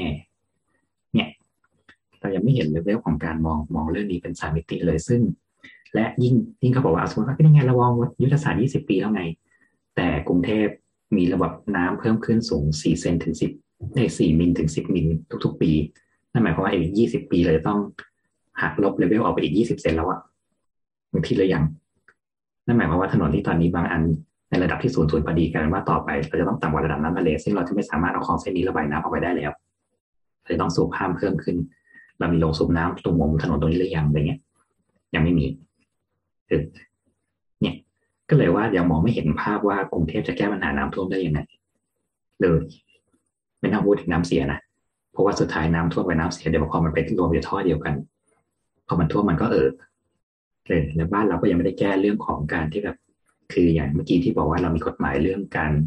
ควบคุมระดับน้ำเสียของครัวเรือนลงสู่ถนนหลักแล้วเนี่ยแต่เรายังไม่มีนะเรายังไม่มีการจัดการในเรื่องของสตรีทฟู้ดที่ถูกต้องจริงๆสักทีซึ่งตอนนี้ประมาณ เจ็ดสิบเปอร์เซ็นต์ ของปัญหาหลักของน้ำท่วมกรุงเทพคือท่อไม่ตันตันจากก้อนไขมันที่เกิดจากการเทน้ำทิ้งแบบผิดผิดเนี่ยลงไปจนมาเป็นก้อนอัดเข้าไปแล้วน้ำมันระบายต่อไม่ได้ซึ่งถ้าคนในภาพว่าแบบเท่านี้ก็แบบแค่น้ำเสียเทลงไปมันจะแบบตันอะไรขนาดนั้นไงในภาพเวลาเราแบบทอดอะไรสักอย่างเราทิ้งน้ำมันไว้ในกระทะงั้นแล้วก็ทิ้งไว้มันก็จะเป็นก้อนแบบนั้นแบบปักๆซึ่งซึ่งซึ่งซึ่งไงดีล่ะไอ้ท่อพวกเนี้ยที่เคยไปยืนดูเวลาเขามาเขามาเจาะต้องใช้คำว่าเจาะนะสมมติว่าตรงนี้เป็นแบบหัวมุมตลาดที่กลางคืนมีตลาดกลางคืนเนี่ยครับประมาณในทุกๆหนึ่งเดือนอ่ะเขาจะต้องมาแหละเอารถแบบรถรถเจาะเลยต้องใช้ค่อยๆแบบสว่านเจาะเข้าไปในก้อนไขมันก็แบบทัดทัดทัดทัดทัดทัดลงไปเนี่ยเพื่อให้ไขมันค่อยๆแยกออกแยกออกแล้วก็ค่อยๆหนีบขึ้นหนีบขึ้นเนี่ยจนออกมาตั้งได้แบบเป็นก้อนสี่เหลี่ยมก้อนสี่เหลี่ยมเลยแต่จากข้างล่างลงไปค่อยๆดูดส่วนที่มันเป็นไขมันเหลวแบบๆขึ้นมาและน้ำทั้งหมดมันถึงค่อยแบบพุ่งออกมาได้แบบระบายได้ต่อเนี่ยครับซึ่งเรื่องตรงนี้มันก็ต่อเป็นเรื่องถัดไปว่าแล้วเราจะคิดเรื่องตรงนี้กันยังไงในเมื่อเราจะชูความเป็นสตรีทฟู้ดซิตี้ของเราเนี่ยแต่เรายังคุมน้ำตรงนี้ไม่ได้เลยเนี่ยครับเดี๋ยววุ่นวายนะน้ำครับขอโทษค่ะก็คืออยากจะวนกลับมาที่โครงการนี้นะก็คือไอ้โครงการของช่วงนนทรีเนี่ยจุดประสงค์ของมันอะที่พูดอย่างไม่เคลียร์แต่ว่าสิ่งที่เราเห็นก็คือเขาพยายามจะเพิ่มพื้นที่พื้นที่สีเขียวในเมืองเพิ่มขึ้นอันนี้คืออีกหนึ่งจุดประสงค์หนึ่งของเขาทีนี้คำถามว่าพื้นที่สีเขียวที่มันมันเป็นพื้นที่แบบนี้ลักษณะเป็นแบบนี้มันถูกมองเป็นพื้นที่สีเขียวจริงๆไหมนับตามกฎหมายใช่กฎหมายที่บอกว่าอะไรก็ได้ที่มีสีเขียว แม้แต่สนามหญ้ากูนะเป็นพื้นที่สีเขียวทีนี้เรามองความยั่งยืนอย่างตอนนี้มันมีสวนใหม่ที่เพิ่งเปิดเหมือนกันสวนเบญจสิริกิติเบญจกิติสิริเออเบญจกิติเออเบญจกิตินั่นแหละซึ่งซึ่งกำลังคิดว่าจะไปเร็วๆเนี้ยดูมันก็ไปง่ายดีมันก็เป็นส่วนที่เป็นส่วนที่ถูกออกแบบให้รับน้ำอยู่พอสมควรเราเราเห็นอยู่ว่าการดีไซน์ของมันก็คือทำทางเดินใหม่เนี่ยเป็นทางเดินที่ไม่ได้ข้องเกี่ยวกับพื้นก็คือเป็นสะพานที่ชุ่มน้ำเดิมอืมอืมแล้วก็การลงต้นไม้หรือลงอะไรเนี่ยก็เป็นต้นไม้ที่แบบมันก็เป็นต้นไม้ที่อยู่ในนั้นนั่นแหละอาจจะมีพันธุ์ใหม่ไปไปปลูกบ้างเช่นต้นไม้ใหญ่แล้วก็การจัดสวนเนี่ยก็ยังทำให้มันเป็นพื้นที่ชุ่มน้ำเหมือนเดิมคืออยากลองไปดูเหมือนกันเพราะว่าอิมเมจภาพชุ่มน้ำของเราเนี่ยมันดูคิดไม่ออกคือถ้าไม่ชุ่มน้ำแบบเป็นกงกลางเลยเราก็คิดภาพไม่ออกเหมือนกันเลยตอนนึกว่าจริงๆเราเป็นต้องเรียกว่าเราเป็นพื้นเหมือนพื้นนาตลอดเวลาดีกว่าคือมันจะไม่ใช่ว่าแบบเราจะแบบแฉะน้ำเป็นป่าพลุอะไรอย่างนั้นนะแต่ว่าเดิมทีเราด้วยความที่กรุงเทพมันเป็นดินเลนมันเป็นสามเหลี่ยมปางแม่น้ำอะไรเงี้ยเพราะฉะนั้นพื้นที่เราทั้งหมดเราจะเหมือนดูแบบเราจะเหมือนอยู่ในทุ่งนาที่มันเพิ่งเก็บข้าวไว้พอวันหน้าน้ำมามันก็คือมันก็จะแฉะเออแต่ด้วยความที่สวนใหม่สวนใหม่ๆที่พอเราจัดแลนด์สเคปเนี่ยเราต้องการกระจัดปัญหานี้ออกแล้วก็จะใส่แมนโฮลข้างล่างขนาดเล็กเดียวๆแล้วเราก็จะถมที่มันสูงขึ้นแล้วเราก็จะปรับเปลี่ยนให้เราไปอยู่ในพื้นที่แห้งด้วยการที่ปลูกต้นไม้อื่นๆอะไรเงี้ยเพราะฉะนั้นจริงๆอันนี้มันเป็นการการทำที่ถูกต้องก็คือว่าจริงๆเราต้องรักษาพื้นที่เทอร์เรนของเราของเดิมไว้ทั้งหมดเราจะกระทบในน้อยที่สุดแล้วเราก็ควรใช้พื้นที่ที่แบบต้นไม้ที่มันอยู่ในน้ำแช่น้ำได้สมมติว่าน้ำไม่ท่วมอีกสองปีกูก็ยังอยู่ในน้ำได้เพราะว่ากูเป็นพื้นที่ต้นไม้ริมน้ำอยู่แล้วนี่เป็นต้นซึ่งเออส่วนนี้น่าสนใจซึ่งพอกลับกันใช่ถ้าพูดถึงความยั่งยืนในที่น้ำว่าเนี่ยว่าคือมันไม่นับมันไม่นับในเรื่องของการที่ว่ามันเป็นพื้นที่ขนาดเล็กอะมันไม่ยั่งยืนเลยหรอกนี่แต่ถามว่ามัน connecting กับพื้นที่รอบๆจริงๆเนี่ยมันได้ขนาดนั้นจริงหรือเปล่าต้นไม้ที่เอามาใช้มันมีความเหมาะสมอะไรในการที่เอามาใช้ตรงนี้เช่นถ้าสมมติว่าคุณดูในเรื่องของการที่เป็นแลนด์สเคปจริงๆเนี่ยต้นไม้ตัวนี้ที่เลือกมาใช้เพราะว่าต้นไม้นี้มันสามารถดูดรับคาร์บอนได้มีได้ดีสองโอเคใบมันไม่ค่อยร่วงแต่ไม่น้ำไม่ค่อยเสียหรือเปล่าหรือโอเคมันไม่ค่อยตายเราจะได้ไม่ต้องเสียเงินค่าดูแลและเราสามารถแบบอะไรอย่างเงี้ยมันมีมันมีมันมีคำตอบพวกนี้หรือเปล่าหรือว่าก็สวยดีกูก็เลยเลือกมากับสองไอ้ที่ว่าเราเป็นระบบพืชน้ำที่เอาไปใส่แล้วบอกว่านี่ไงมันจะช่วยกรองคุณดูความเป็นไปได้ของการกรองสิ่งเหล่านี้หรือเปล่าเนี่ยจำได้ว่าแอนเคยมาปรึกษาว่าเฮ้ยพี่ถ้าจะทำแบบสระว่ายน้ำที่เป็นแบบสระธรรมชาติบำบัดเนี่ยมันต้องทำยังไงวะแอนจำได้ไหมว่าในหนึ่งระบบเนี่ยมันต้องใส่อะไรบ้างใช่คือ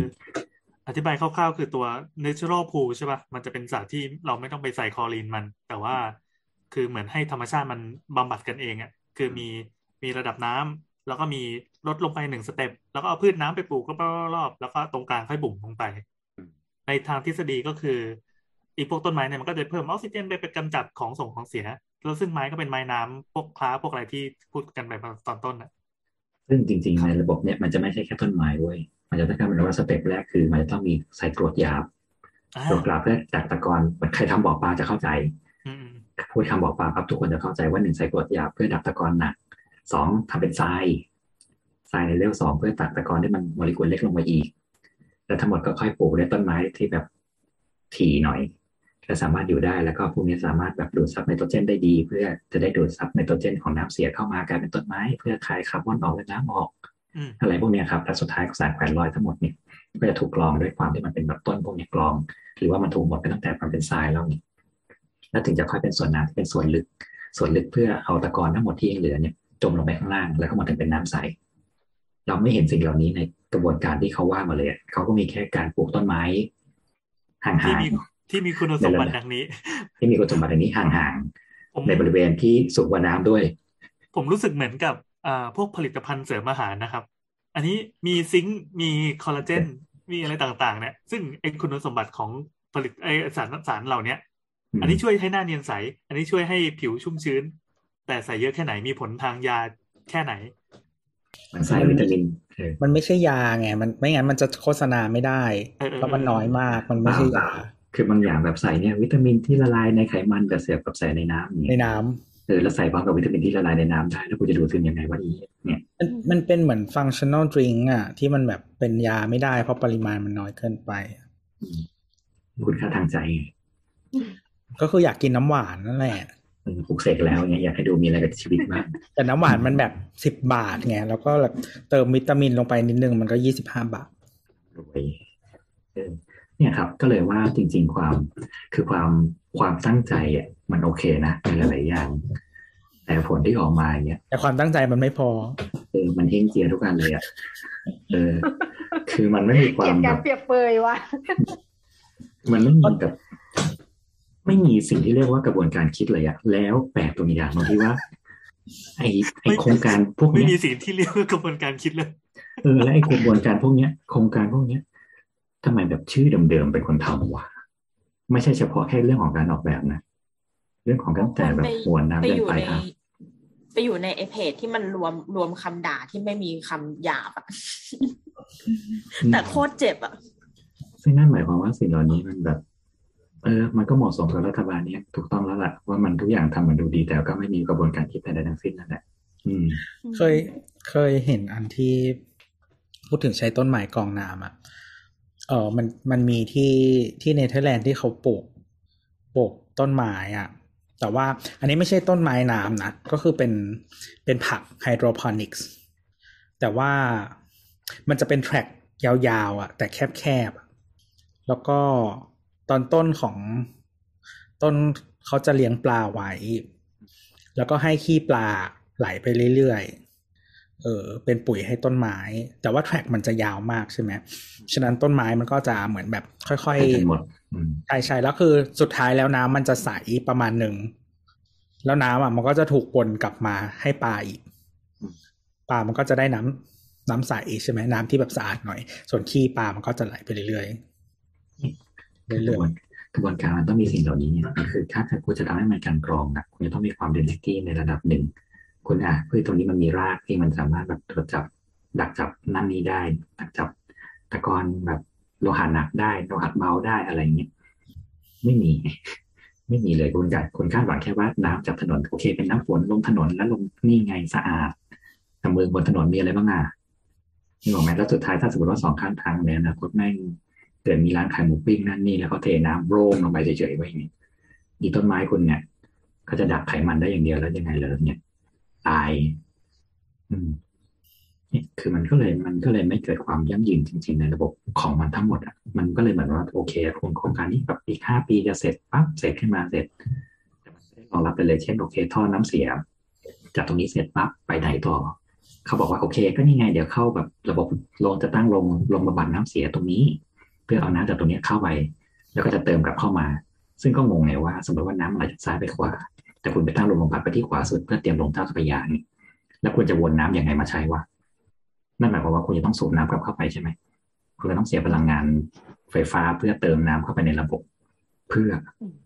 อย่างสมมติว่าที่เขาอ้างว่าเออทางของช่องแก้ช้อนก็ใช้ผ่านน้ำเอาซึ่งใช่ไงเขาผ่านน้ำจากเส้นอื่นที่อยู่ข้างๆซึ่งมันไม่เน่าและมันมีวิธีที่มันไม่ต้องใช้เขาเรียกว่าอะไรอะไม่ต้องใช้ความพยายามในการดูดข้ามมาข้ามไปข้ามมาข้ามมาเพื่อเติมให้มันเป็นระบบแต่นี่คือมันเป็นทางน้ำไหลที่มันด้วยกราฟิตี้มาลงตรงนี้อยู่แล้วเนี่ยอืมมันก็ถูกต้องตรงที่ว่าพอบำบัดซ้ายขวาได้น้ำที่ลงมามันก็เป็นน้ำที่มันสามารถใช้งานได้เลยแต่ตรงนี้ไม่ใช่เราเหมือนพยายามว่าพยายามสร้างระบบขึ้นมาซึ่งทางบริโภคบำบัดนี่แม่งอยู่หัวถนนนะและท้ายถนนมีในงานนะโอเคเข้าใจคืออันนี้ถูกต้องว่าบำบัดจากน้ำที่อื่นมาที่หัวถนนและเอาน้ำทั้งบำบัดของหัวถนนแล้วเนี่ยเติมลงมาในคลองนี้เพื่ออัดไล่น้ำเสียออกข้างล่างเพื่อไปลงระบบกรองน้ำใหญ่ทีนึงเอออันนี้เวิร์กแต่มันไม่มีไงมันมีแค่ตรงข้างล่างอย่างเดียวแล้วถามว่าระบบมันกลับไปยังไงก็ไม่รู้เป็นปริศนาเมืองอีกแล้วกรุงเทพแม่มีปริศนาเมืองเยอะมากเว้ยเนี่ยก็คือเสียเงินทุกอย่างในระยะสั้นก็เสียเงินในระยะยาวก็เสียเงินแล้วก็เพิ่มปัญหาเลยคือวิธีคิดของเขามันเป็นแบบเนี้ยมันมันมันยังไงมันฉาบฉวยอะมันแบบอย่างที่พี่โอบอกมันคืออ่าสถานีบำบัดน้ำเสียของคลองช่องของช่องนนทรีเลย ม, มันอยู่ท้ายคลองอยู่ท้ายคลองเลยนะ อืมเติมนั่นอย่างเดียวคือเติมเจ้าพระยาอืมเติมน้ำบ้าเลยอืมซึ่งนั่นหมายความว่าคุณจะต้องมีอีกหนึ่งท่อระบบเพื่อดึงจากข้างล่างกลับขึ้นมาเนี่ยซึ่งผมเชื่อว่าคุณไม่ทำแน่นอนไม่มีงบสองคือถ้าจะบอกว่าโอเคงบเราไม่มีเว้ยเนี่ยคุณก็สามารถซอยโครงการได้คุณสามารถเลือกสามสิ่งที่มันจำเป็นก่อนได้ว่าอีเรื่องปลูกต้นไม้กับที่ถ่ายรูปเนี่ยมึงไปทำหลังสุดเถอะมึงเอาสมมติว่าแปดสิบล้านแรกเนี่ยไม่ต้องทำสกายวอล์กก็ได้ทำท่อระบายน้ำทั้งหมดให้เสร็จเดี๋ยวตรงกลางมันใส่เองเว้ยโดยที่ต้นไม้เดิมเนี่ยมันไม่ต้องยุ่งกับมันก่อนก็ได้แล้วเดี๋ยวพอสมมติว่าน้ำมันใสมีตรงนั้นนะเดี๋ยวคนมันมากินข้าวตรงกลางกูมั่นใจก็เหมือนมันพูดถึงโครงสร้างหรือว่าเขาเรียกว่าอะไรอินฟราสตรัคเจอร์ที่มันมองไม่เห็นน่ะดูไม่มีผลงานมั้งถูกไงแต่มันเป็นการแบบ crisis management ที่ห่วยมากไงนี่แบบระดับบริหารจริงๆเหรอวะเนี่ยไม่มั้งเออเป็นผู้ว่ามาห้าปีก็คือโครงการผมไม่ได้ถูกเลือกออกมานะทำไงได้คืออย่างอย่างที่พูดว่าโครงการเนี้ยมันจะมีราคาทั้งหมดอยู่ที่ เก้าพัน ใกล้เก้าร้อยแปดสิบล้านซึ่งไอ้ของช่องนนทรีย์ที่เป็นแคบๆเนี่ยที่เสร็จก่อนเนี่ยใช้ไปแปดสิบล้านแล้วใช่ป่ะก็คือถ้าสมมติว่าสิ่งนี้มันจะถูกใช้จนหมดเนี่ยเราคิดว่าไอ้แปดสิบล้านเนี่ยเขาทำเพื่อเพื่อมาเคาะเคาะกะละมังเคาะกองเพื่อติดคลองร้องเปล่าบอกประชาชนว่าเอ้ยเดี๋ยวจะทำนะคือมันก็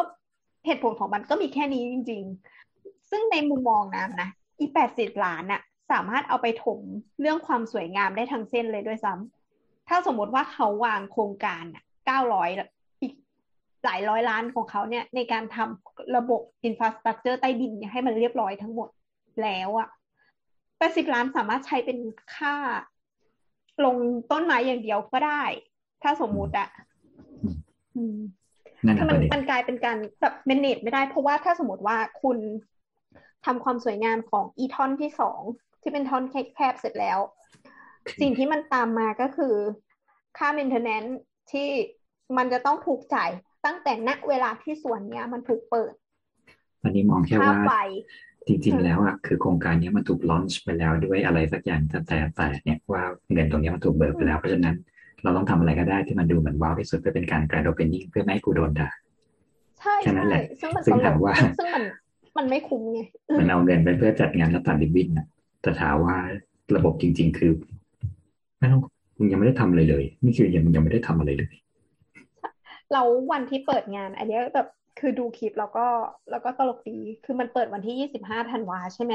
วันที่ยี่สิบห้าคนที่ไปเขาก็ถ่ายรูปมาแล้วเขาก็เห็นว่ามันมีเครื่องพ่นพ่นฟันพ่นฟันออกมาซึ่งจริงๆแล้วตัวเนี้ยเราก็เลยมานั่งคิดว่าที่อีเครื่องพ่นฟันเนี่ยมันจะอยู่ตลอดไปหรือเปล่าวะ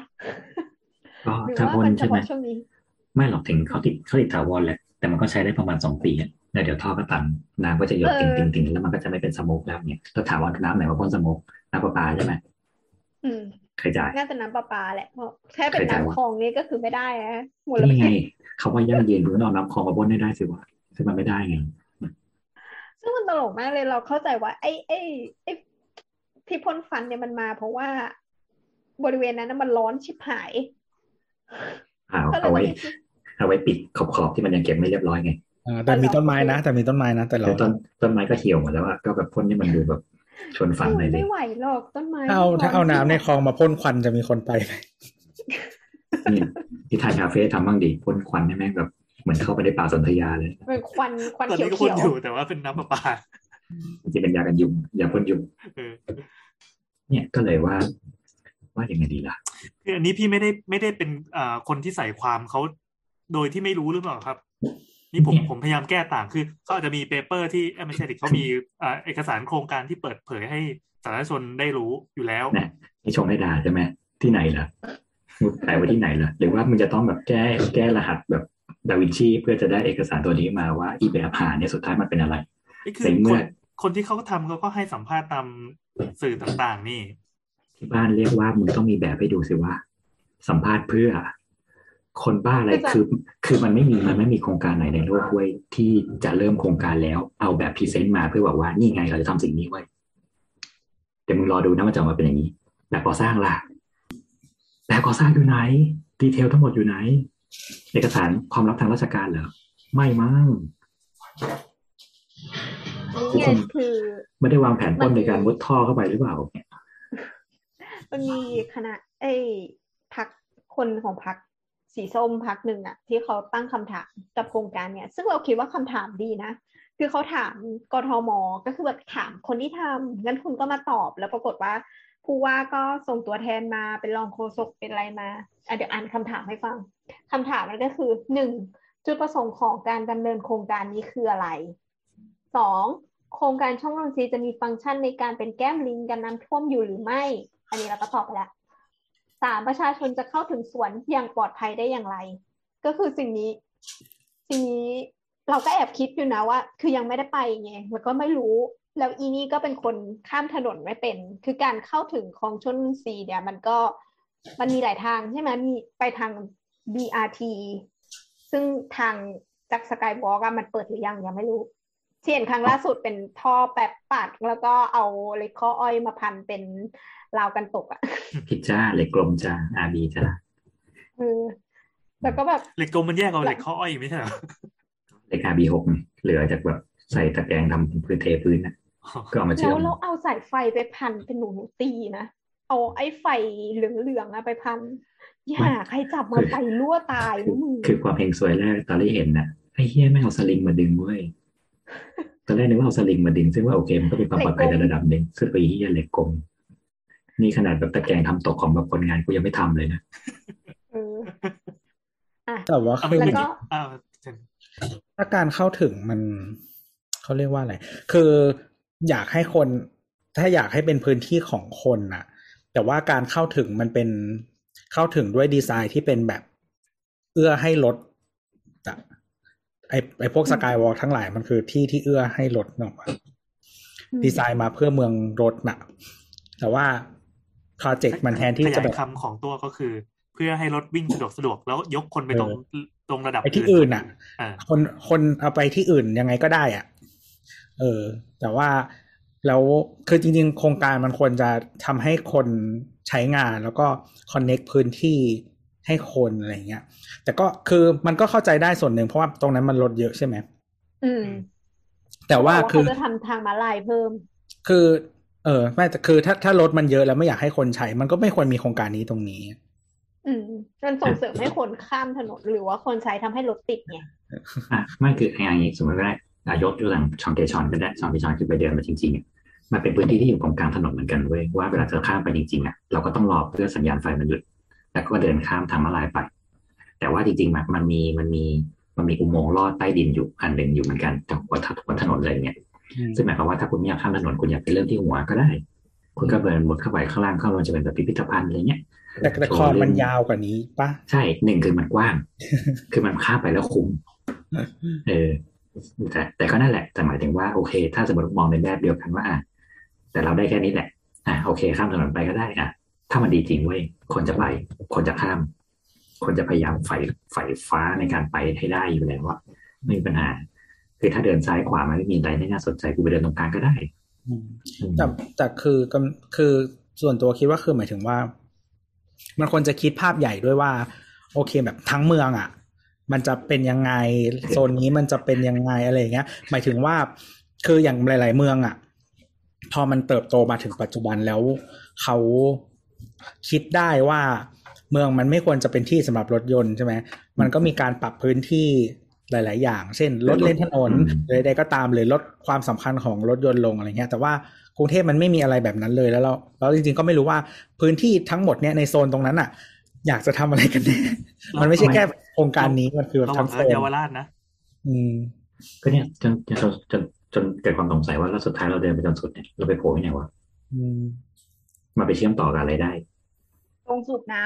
ำไม่แต่อย่างอย่างเยาวราชอ่ะมันก็เกิดขึ้นเองนะเขาก็ไม่ได้ตั้งใจให้มันแบบว่าเนื้อออกแบบคือไม่ได้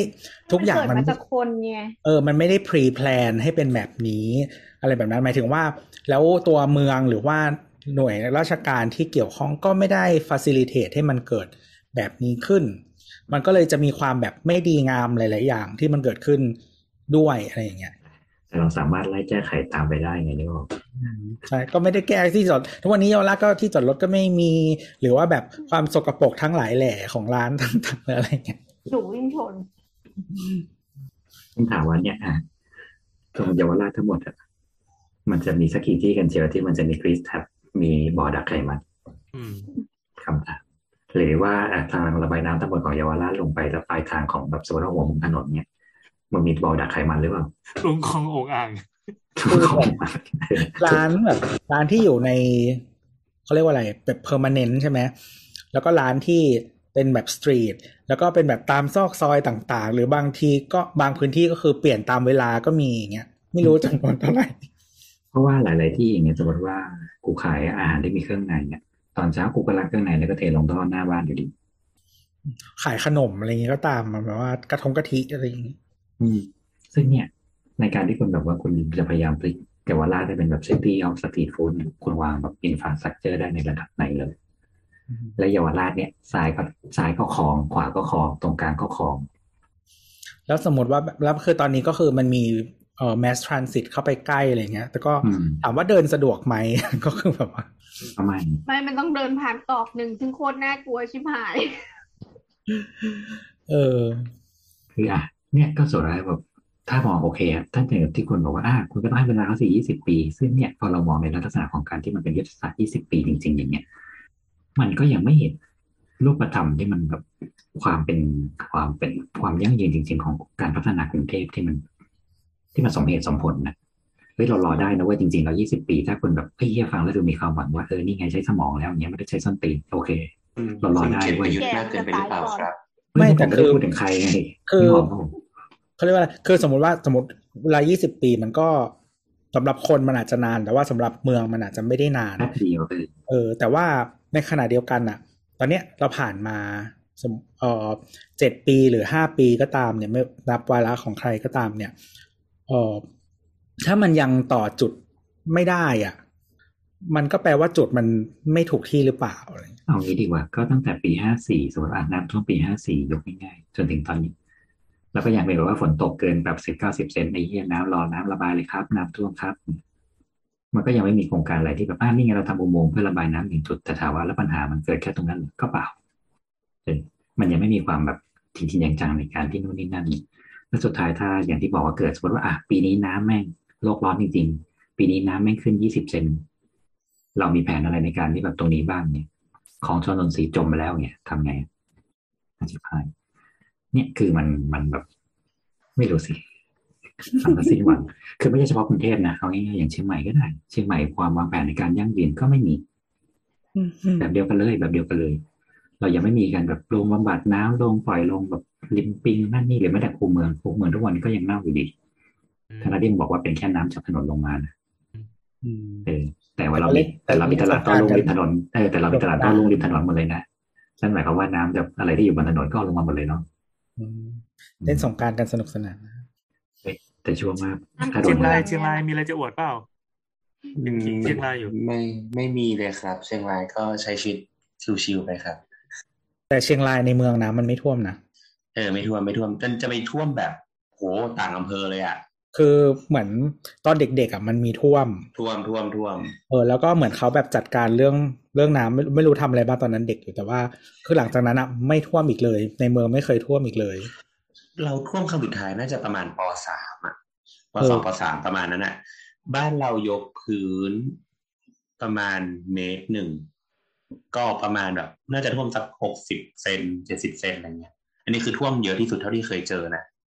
แล้วก็ไม่เคยเจอท่วมมากแบบนี้แหละเออคือคือหมายถึงว่าแบบถนนถนนอะไรอย่างเงี้ยก็ไม่ท่วมนะหมายถึงว่าแบบก็คือไม่ได้ไม่ได้แปลว่าโอเคยกเรายกพื้นขึ้นมาจากถนนแล้วมันเป็นการแก้ปัญหาส่วนตัวใช่ไหมแต่ว่าใช่ใช่ใช่พื้นพื้นที่ในเมืองอ่ะก็ไม่ท่วมไม่ท่วมไม่ท่วมมานานแล้วเออไม่ไม่มีท่วมเลยอืมแต่ว่าแต่ว่าอะไรรู้ป่ะแม่น้ำประจำเมืองอ่ะแม่น้ำที่มันผ่านแม่น้ำโขงแม่น้ำโขงแห้งไม่น้ำไงมันเป็นไม่ท่วมไม่มันมันก็แล้วแต่แต่ว่าอย่างช่วงหน้าฝนที่กลับไปก็ก็สูงนะก็ก็เต็มปิ่มตลิ่งตลิ่งอยู่อย่างเงี้ยร้านเพื่อนที่อยู่ริมน้ำก็ก็ต้องเอากระสอบทรายขึ้นมากันนิดหน่อยนะ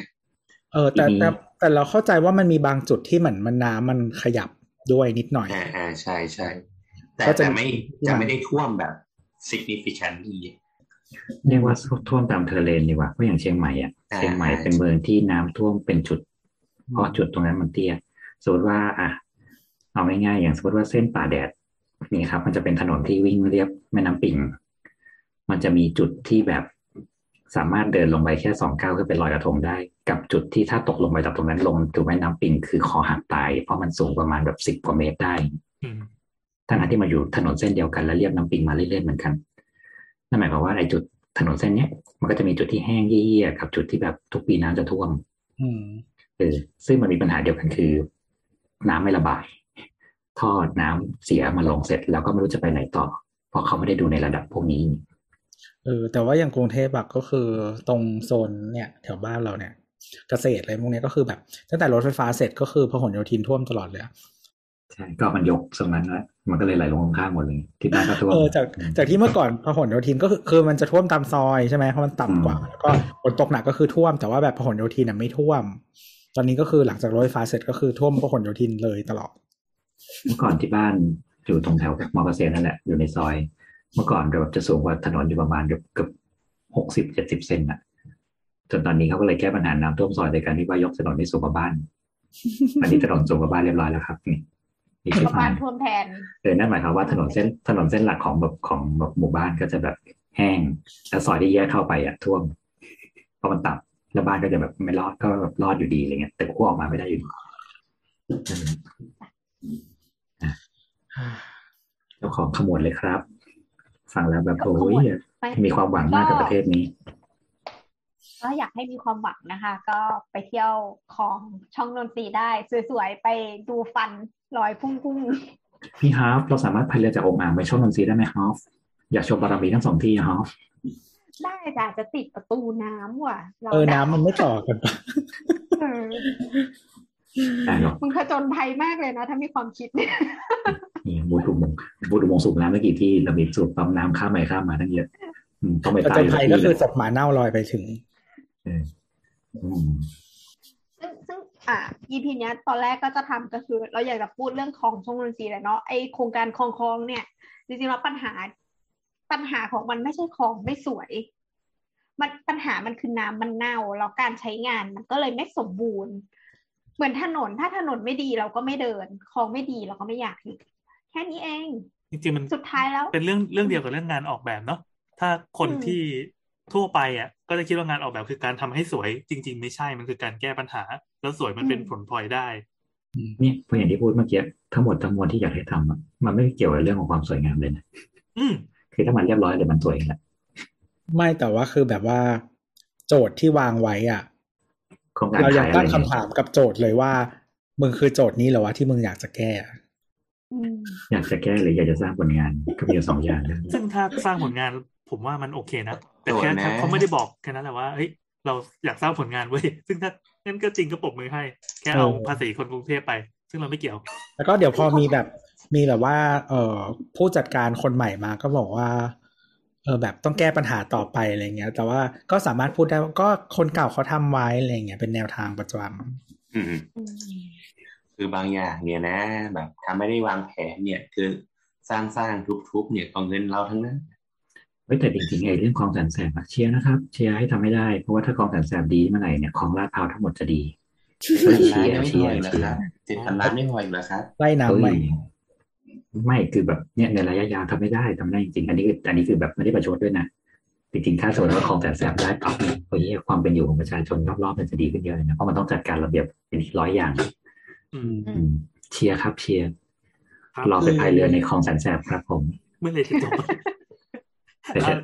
โบสโบสโบสอ่ะอ๋อเอ๊ะ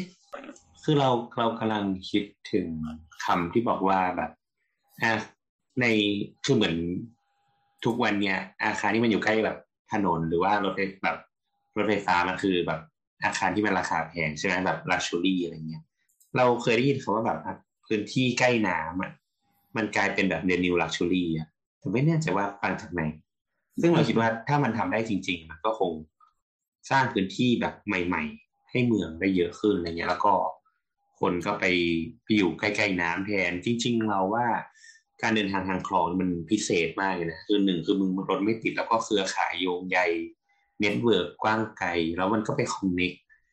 กับกับสาธารณูปโภคเอ้ยแบบเอ่อเขาเรียกอะไรอินฟราสตรัคเจอร์แบบอื่นได้เต็มไปหมดเลยอ่ะแค่เราทำที่มันดีอ่ะ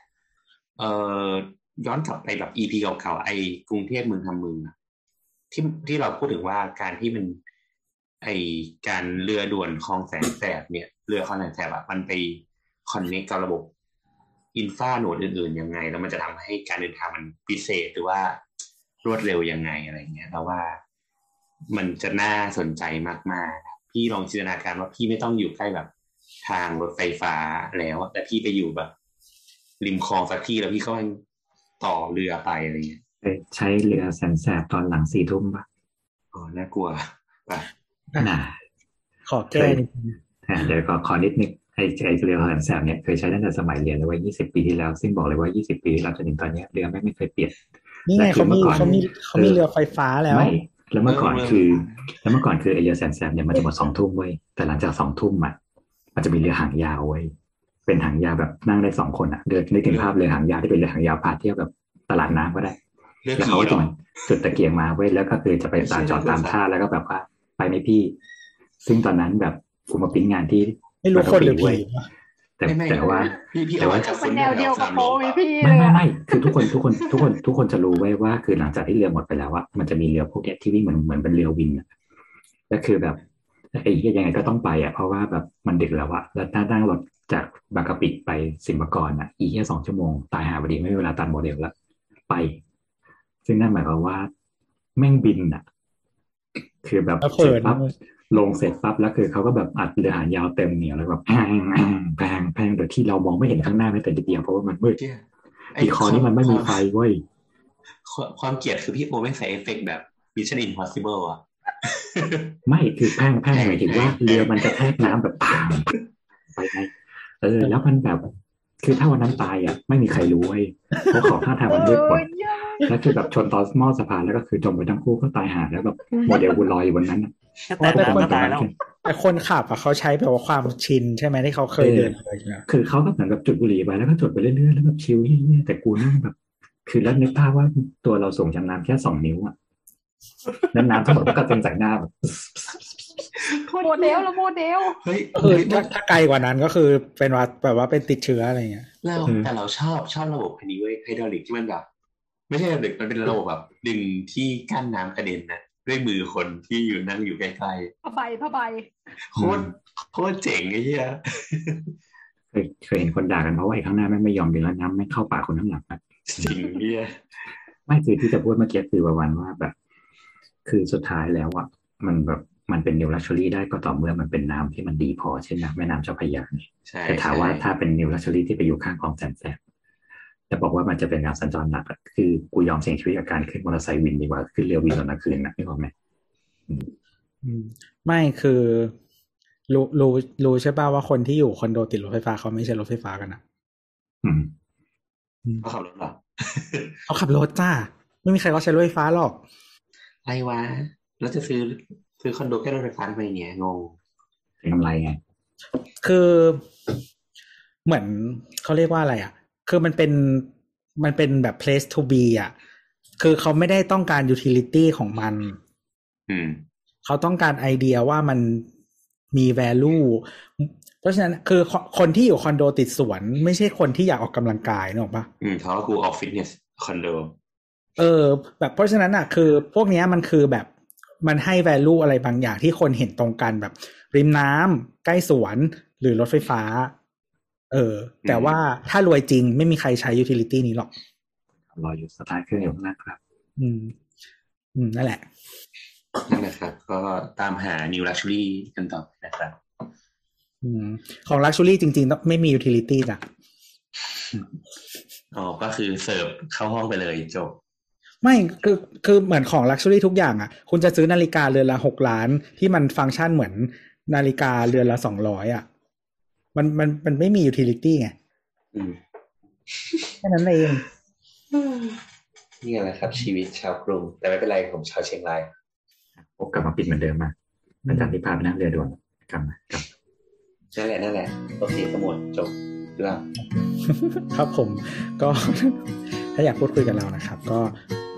คุยกันได้ที่ Twitter แอท เอส เอ เอ เอ นะนะครับไม่ว่าจะให้คอมเมนต์ความเห็นหรือร่วมมามอยนะฮะหรือว่าโซเชียลชาแนลต่างๆของสามโคกเรดิโอครับสำหรับวันนี้ก็ลาไปก่อนสวัสดีครับสวัสดีครับ